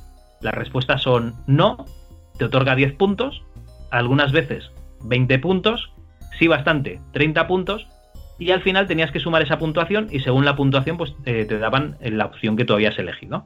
Así que, si te parece bien, yo te voy a hacer estas preguntas, iré sumando los puntos de la respuesta que tú me des. ¿Te parece correcto? Vamos, vamos, vamos a ver. Entonces, esto es una especie de test del Super Pop pero al final, te, en vez de decirte cuál es tu personalidad, cuál es el chico con el que debes de perder la virginidad o algo así, lo que te va a decir es cuál es el ordenador más apropiado para ti. A mí te va a decir si tienes que gastar 100.000 pesetas o un millón de pesetas. claro, pues por eso digo que casi empezar por el final, ¿no? la, pregunta clave es cuánto estás dispuesto a gastarte. No, no, vamos a hacerlo seriamente, ¿vale? Como una persona que en el 89 cogía el ABC ese domingo ¿eh? con su bata de guatiné y su purito, mientras se tomaba una copa de brandy, y iba mirando estas preguntas, ¿vale? Como la que te, la te voy a hacer ahora. ¿Tiene o ha tenido experiencia en el manejo de ordenadores? Y yo creo que me contestes con tu experiencia de 40 años, porque tú ahora eres esa persona con su bata de guatiné. Ah, pero contesto desde ahora, no desde mi yo de 1989. No, no, desde ahora, no desde el crío que eras en el 89. Sí, sí, toda la experiencia del mundo. Bastante, ¿no? Sí, sí. 30 punticos, muy bien. Pocos, me, me parecen. ¿Necesita un ordenador para aprender o iniciarse en la informática? No. No, 20 punticos más, muy bien. ¿Le daría a su ordenador alguna otra utilidad? Y espera, ¿eh? No, para ocio, para manejar ficheros de tratamiento de textos, como herramienta de gestión, para llevar una gestión completa o todas. Todas prepara el bolsillo, nene, que te va a salir caro. ¿Está usted interesado en que su futuro, futuro ordenador le organice la gestión de su negocio? Y las respuestas son no, comercio, estudio profesional, consulta o bufete, empresa o industria. Pero espera, que el ordenador él solo me va a organizar la gestión de mi negocio. Bueno, la pregunta está un poco mal, ¿no? Pero sería en qué negocio o en, qué ámbito lo vas a utilizar. En ninguno, negocios nada, cero. Yo que, eh, hace años que decidí que ya emprenda otro. Yo ya emprendí ah. todo lo que tenía que emprender. Ay, vale. Pregunta 5. ¿La gestión o control de su actividad la catalogaría de sencilla, normal, complicada? Pues mira, solo con los deberes de los niños, complicada, bastante complicada. Complicada. Venga. ¿Qué clase de programas o utilidades cree necesaria? Ocio, tratamiento de textos, manejo de ficheros, aplicaciones contables, almacén o facturación, gestión general, todas. Mm, venga, ocio, esta vez ocio nada más. Ocio. Su volumen de clientes, fichas o documentos podrían ser hasta 100, entre 100 y 1000, a partir de 1000. Hombre, si en vez de fichas, clientes o documentos decimos ROMs, pues a partir de 1000. A partir de 1000, a full, muy bien. 1000 para empezar, vamos. Necesita que la velocidad de trabajo de su ordenador sea normal, rápida o muy rápida. Muy rápida, extremadamente rápida. Vale, ultrasónica. Vale. Su actividad tiene menos de 5 empleados, menos de 10 empleados, entre 11 y 50 empleados, más de 50 empleados. Menos de 5 empleados. Menos de 5 empleados. Perfecto. Y por último, a la hora de decidir la compra de su ordenador, el precio sería muy importante o importante. Extremadamente importante. Muy importante. Pues no, no, no, no, no. Extremadamente importante. Bueno, eh, vamos a poner muy importante porque no está esta respuesta, ¿vale? Serían 10 punticos. Y te ha quedado una puntuación bastante elevada, vamos, estás al límite de 250 puntos. Aquí. Y eso traducido a las antiguas pesetas. Aquí, según esta tabla, tú necesitas un PC compatible de altas prestaciones, un AT, y te voy a dar tus opciones. Tienes, eh, digamos, un ordenador compact, modelo Dexpro 286E, modelo 40, con un microprocesador 80286 a 12 fantásticos megahercios, con un mega de memoria RAM, un monitor VGA no incluido,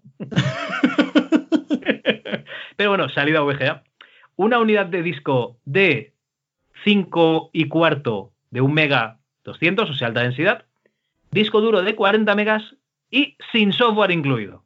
Todo ello por el fantástico precio de 530.000 pesetas. ¿Qué te parece? Hostia. Espérate. Que voy a buscar el bote de cianocrilato. bueno, por otro lado. de coserme la puñalada. Por otro lado, tienes un fantástico IBM modelo PS2 30286 con un procesador 80286 a 10 MHz, 1 mega de RAM, monitor VGA, una unidad de 3,5 alta densidad, disco duro de 20 megas, sin software incluido por 493.000 pesetas. Bueno, esto ya... Vamos rebajando. Vamos rebajando. algo más asequible. También tenemos un Olivetti M250 80286 a 8 MHz, 1 mega de RAM, monitor VGA, unidad de disco 3,5 de alta densidad, disco duro de 40 megas sin software incluido por 347.500 pesetas. Bien, ¿no? Hombre, ya. Eh, yo lo que estoy pensando es que desde que arrancamos hasta ahora ya llevamos 6 MHz menos, ¿eh? es decir, dos Spectrum. y por último, tenemos un ordenador marca Tandem modelo PCA 125L40 con microprocesador 80286 a 12 MHz, 640K de RAM, perdón, monitor VGA, una unidad de disco de 5 y cuarto alta densidad, un mega 200, disco duro de 40 megas y con un paquete de software que incluye MS2 3.3, GW Basic y Microsoft Windows todo ello por el fantástico precio de 409.000 pesetas. ¿Qué te parece? ¿Cómo se te queda el cuerpo?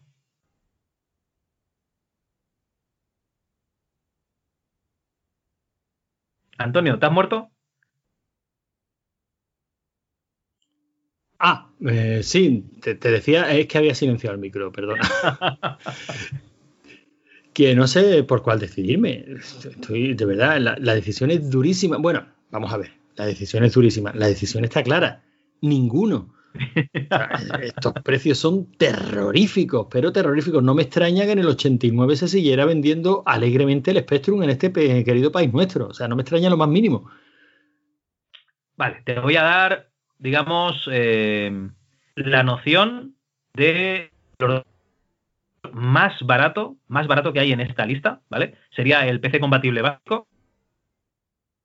Si hubiese sacado una puntuación de 100 a 200, el más barato es un modelo PC200 8086 a 8 MHz, 12K de memoria RAM ampliables a 640, unidad de disco de 3,5 de doble densidad, 720K por cada disquete, gráficos monitor CGA no incluido, y con MS2 3.3, GW Basic, Gen 3, Gen Paint y con ratón por 69.900 pesetas.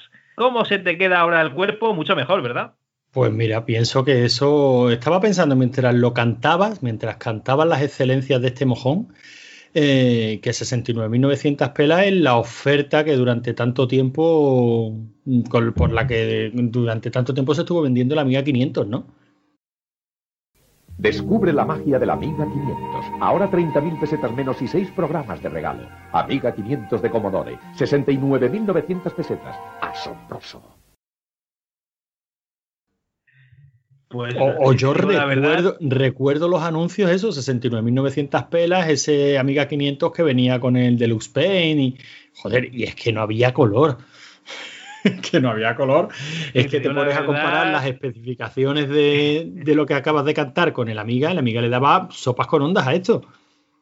Pues la verdad es que no recuerdo el precio eh, del ordenador que comentas, de este Amiga 500, pero si era un Amiga 500, pues las prestaciones sobre el papel mm, son parecidas, o sea, tienes 512K, eh, ¿vale? Un procesador 8 MHz, la disquetera también es de 3,5 de doble densidad, pero claro, eh, CGA sin monitor, bueno, el Amiga este que comenta seguramente también iba sin monitor. Y la ventaja del software de Amiga que es que no existía el software original. sí, bueno, eso sí. Todo el mundo tenía todo el software. Pero sí, sí, este, es el precio. Es el ordenador más barato que hay. ¿eh? O sea, en esta gama estaba Sinclair, Inves, Atari y Philips me parece, vamos, bueno, los precios de la época, o sea, me parecen caros, pero, pero son los precios de la época, ¿no? Es absurdo intentar valorar, valorarlo desde hoy día. Pero que sí que había, o creo que había opciones más razonables. más razonables. Por lo menos, oye, si aceptamos que lo que a nosotros nos molaba era jugar.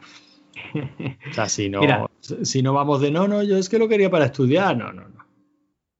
El ordenador más, más caro eh, que hay en esta lista, no digo el mejor, eh, el más caro, era un Olivetti, eh, M380XP1, 80386 a 20 MHz con 1 MB de RAM, sin memoria caché, ¿vale? Porque aquí ya empezaban a incluir si tenían memoria caché o no. Monitor VGA. Disco, esto sí me extraña, es de 5 y cuarto todavía, ¿vale? Alta densidad, a 1 MB 200 por cada disquete. disco duro 80 megas y MS2 3.3 y utilidades, utilidades no, no sabemos qué, sería, un millón mil seiscientas pesetas. Un millón mil seiscientas pesetas de la época. Del 89. Madre mía. Que es una, es una pasada, ¿eh? Pero bueno, mira, por ser justo, te tengo delante los precios de marzo de 1989 de Amiga, ¿no? Ajá. Y no, ese precio que yo recuerdo como ofertón te sería de quizás un par de años después. Costaba de los 92 o así, ¿no? Seguro. Costaba 105.000 pelas el Amiga, el Amiga 500 en esa época. Aún así, me sigue pareciendo mejor opción. Hombre, pero, pero muchísima mejor opción. Lamentablemente, pues para, para todos los miembros del club del MS2 eh, pero sí, la Amiga en el 89 lo petaba muy, muy fuerte. Bueno, es que no hay que, eh, no hay que olvidar que el PC como tal, eh, casi que en el 91, 92 fue cuando dijo, aquí estamos, ¿no? Quizás el Doom, yo creo que todo el mundo lo marca casi como punto de, inflexión. Yo no estoy tan de acuerdo. Antes hubo muy, buen, muy buenos juegos también para, para PC pero casi fue el Doom el que dijo de aquí en adelante es otra cosa. Bueno, eh, yo creo que los que teníamos ordenador, pues empezamos con las aventuras gráficas. Claro, por eso decía que ya previo había, había cosas muy buenas, ¿no? Pero. Pasamos a los FPS y los juegos de estrategia, ¿no? O sea, era lo que nos diferenciaba un poquito de las, de las consolas. Pero por precio es que era terrorífico, vamos. Pero bueno, vete a comprar hoy, una de hoy día una de esas configuraciones que le ponen la etiquetita gaming y agárrate los machos. ¿eh? Sí, sí, que ya te vale 100.000 pesetas o 200.000 pesetas según qué CPUs directamente. Sí, sí, por eso digo que, que tampoco ha cambiado tanta la cosa. Que hoy día te vas a comprar un PC y también te encuentras la configuración ofimática, eh, multimedia o ocio, ahora la llaman ocio y gaming. Y, de la de gaming huye como, de la peste, vamos. Es. Pues nada, tú, eh, aquí teníamos una guía de compras que nos daba ABC, muchas gracias, en el año 89. Y oye, nos ha quedado un programa bastante completito. No sé si, te has dejado alguna cosa en el tintero para, este volumen del pues, podcast. Pues no, para este volumen no, pero sí me he apuntado unas cositas que me gustaría seguir desarrollando a partir del volumen 3. O sea, si sabes que lo mío es dar las chapas, Javi, si tú alguna vez ves que doy las chapas más de lo estrictamente necesario, o bien me lo dices sobre la marcha o bien luego en edición metes tijera por donde quieras. ¿eh? Tienes todo mi, todo mi permiso para cortar todo lo que consideres. Eh, pues aquí los oyentes eh, acaban de oír, tengo el permiso para cortar. Si veis que alguna frase se le queda a medias, ya sabéis, igual ha sido la tijera. Pues nada, la verdad es que una alegría volver a grabar contigo, Antonio, sobre todo si son de temas que nos gustan a los dos una alegría haber dispuesto de esa fantástica voz de, Sonia Chávez, ¿no? Es esa maravillosa voz que, da un empaque, digamos, bueno, no vamos a decir profesional, ¿no? Pero que da, muy buen empaque al programa, la verdad, fantástica. Eh, muchísimas gracias. La podéis escuchar en Órbita Rakis, ¿vale? La tenéis en Evox y ahí podéis escuchar esas dramatizaciones que hace de relatos eh, que son fantásticas. Muchísimas gracias Alberto Arjona por traernos Eternam, Muchísimas gracias a Luis Aguilar por haber hablado de, software que desarrolló cuando era un chaval a punto de entrar a la universidad hace 30 años casi, como quien dice, que es toda una, vida. Y, muchísimas gracias a Antonio y a todos los que nos están escuchando esta, esta chapa, ¿no? Que como dices tú, que, estamos dando sobre el sistema MS2.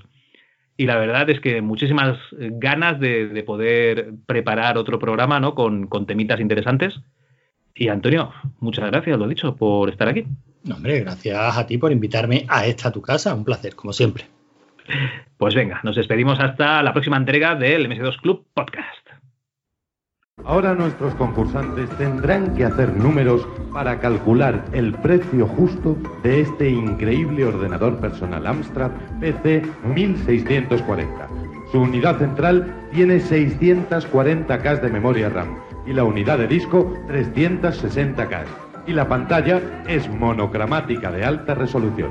El conjunto dispone de ratón ergonómico.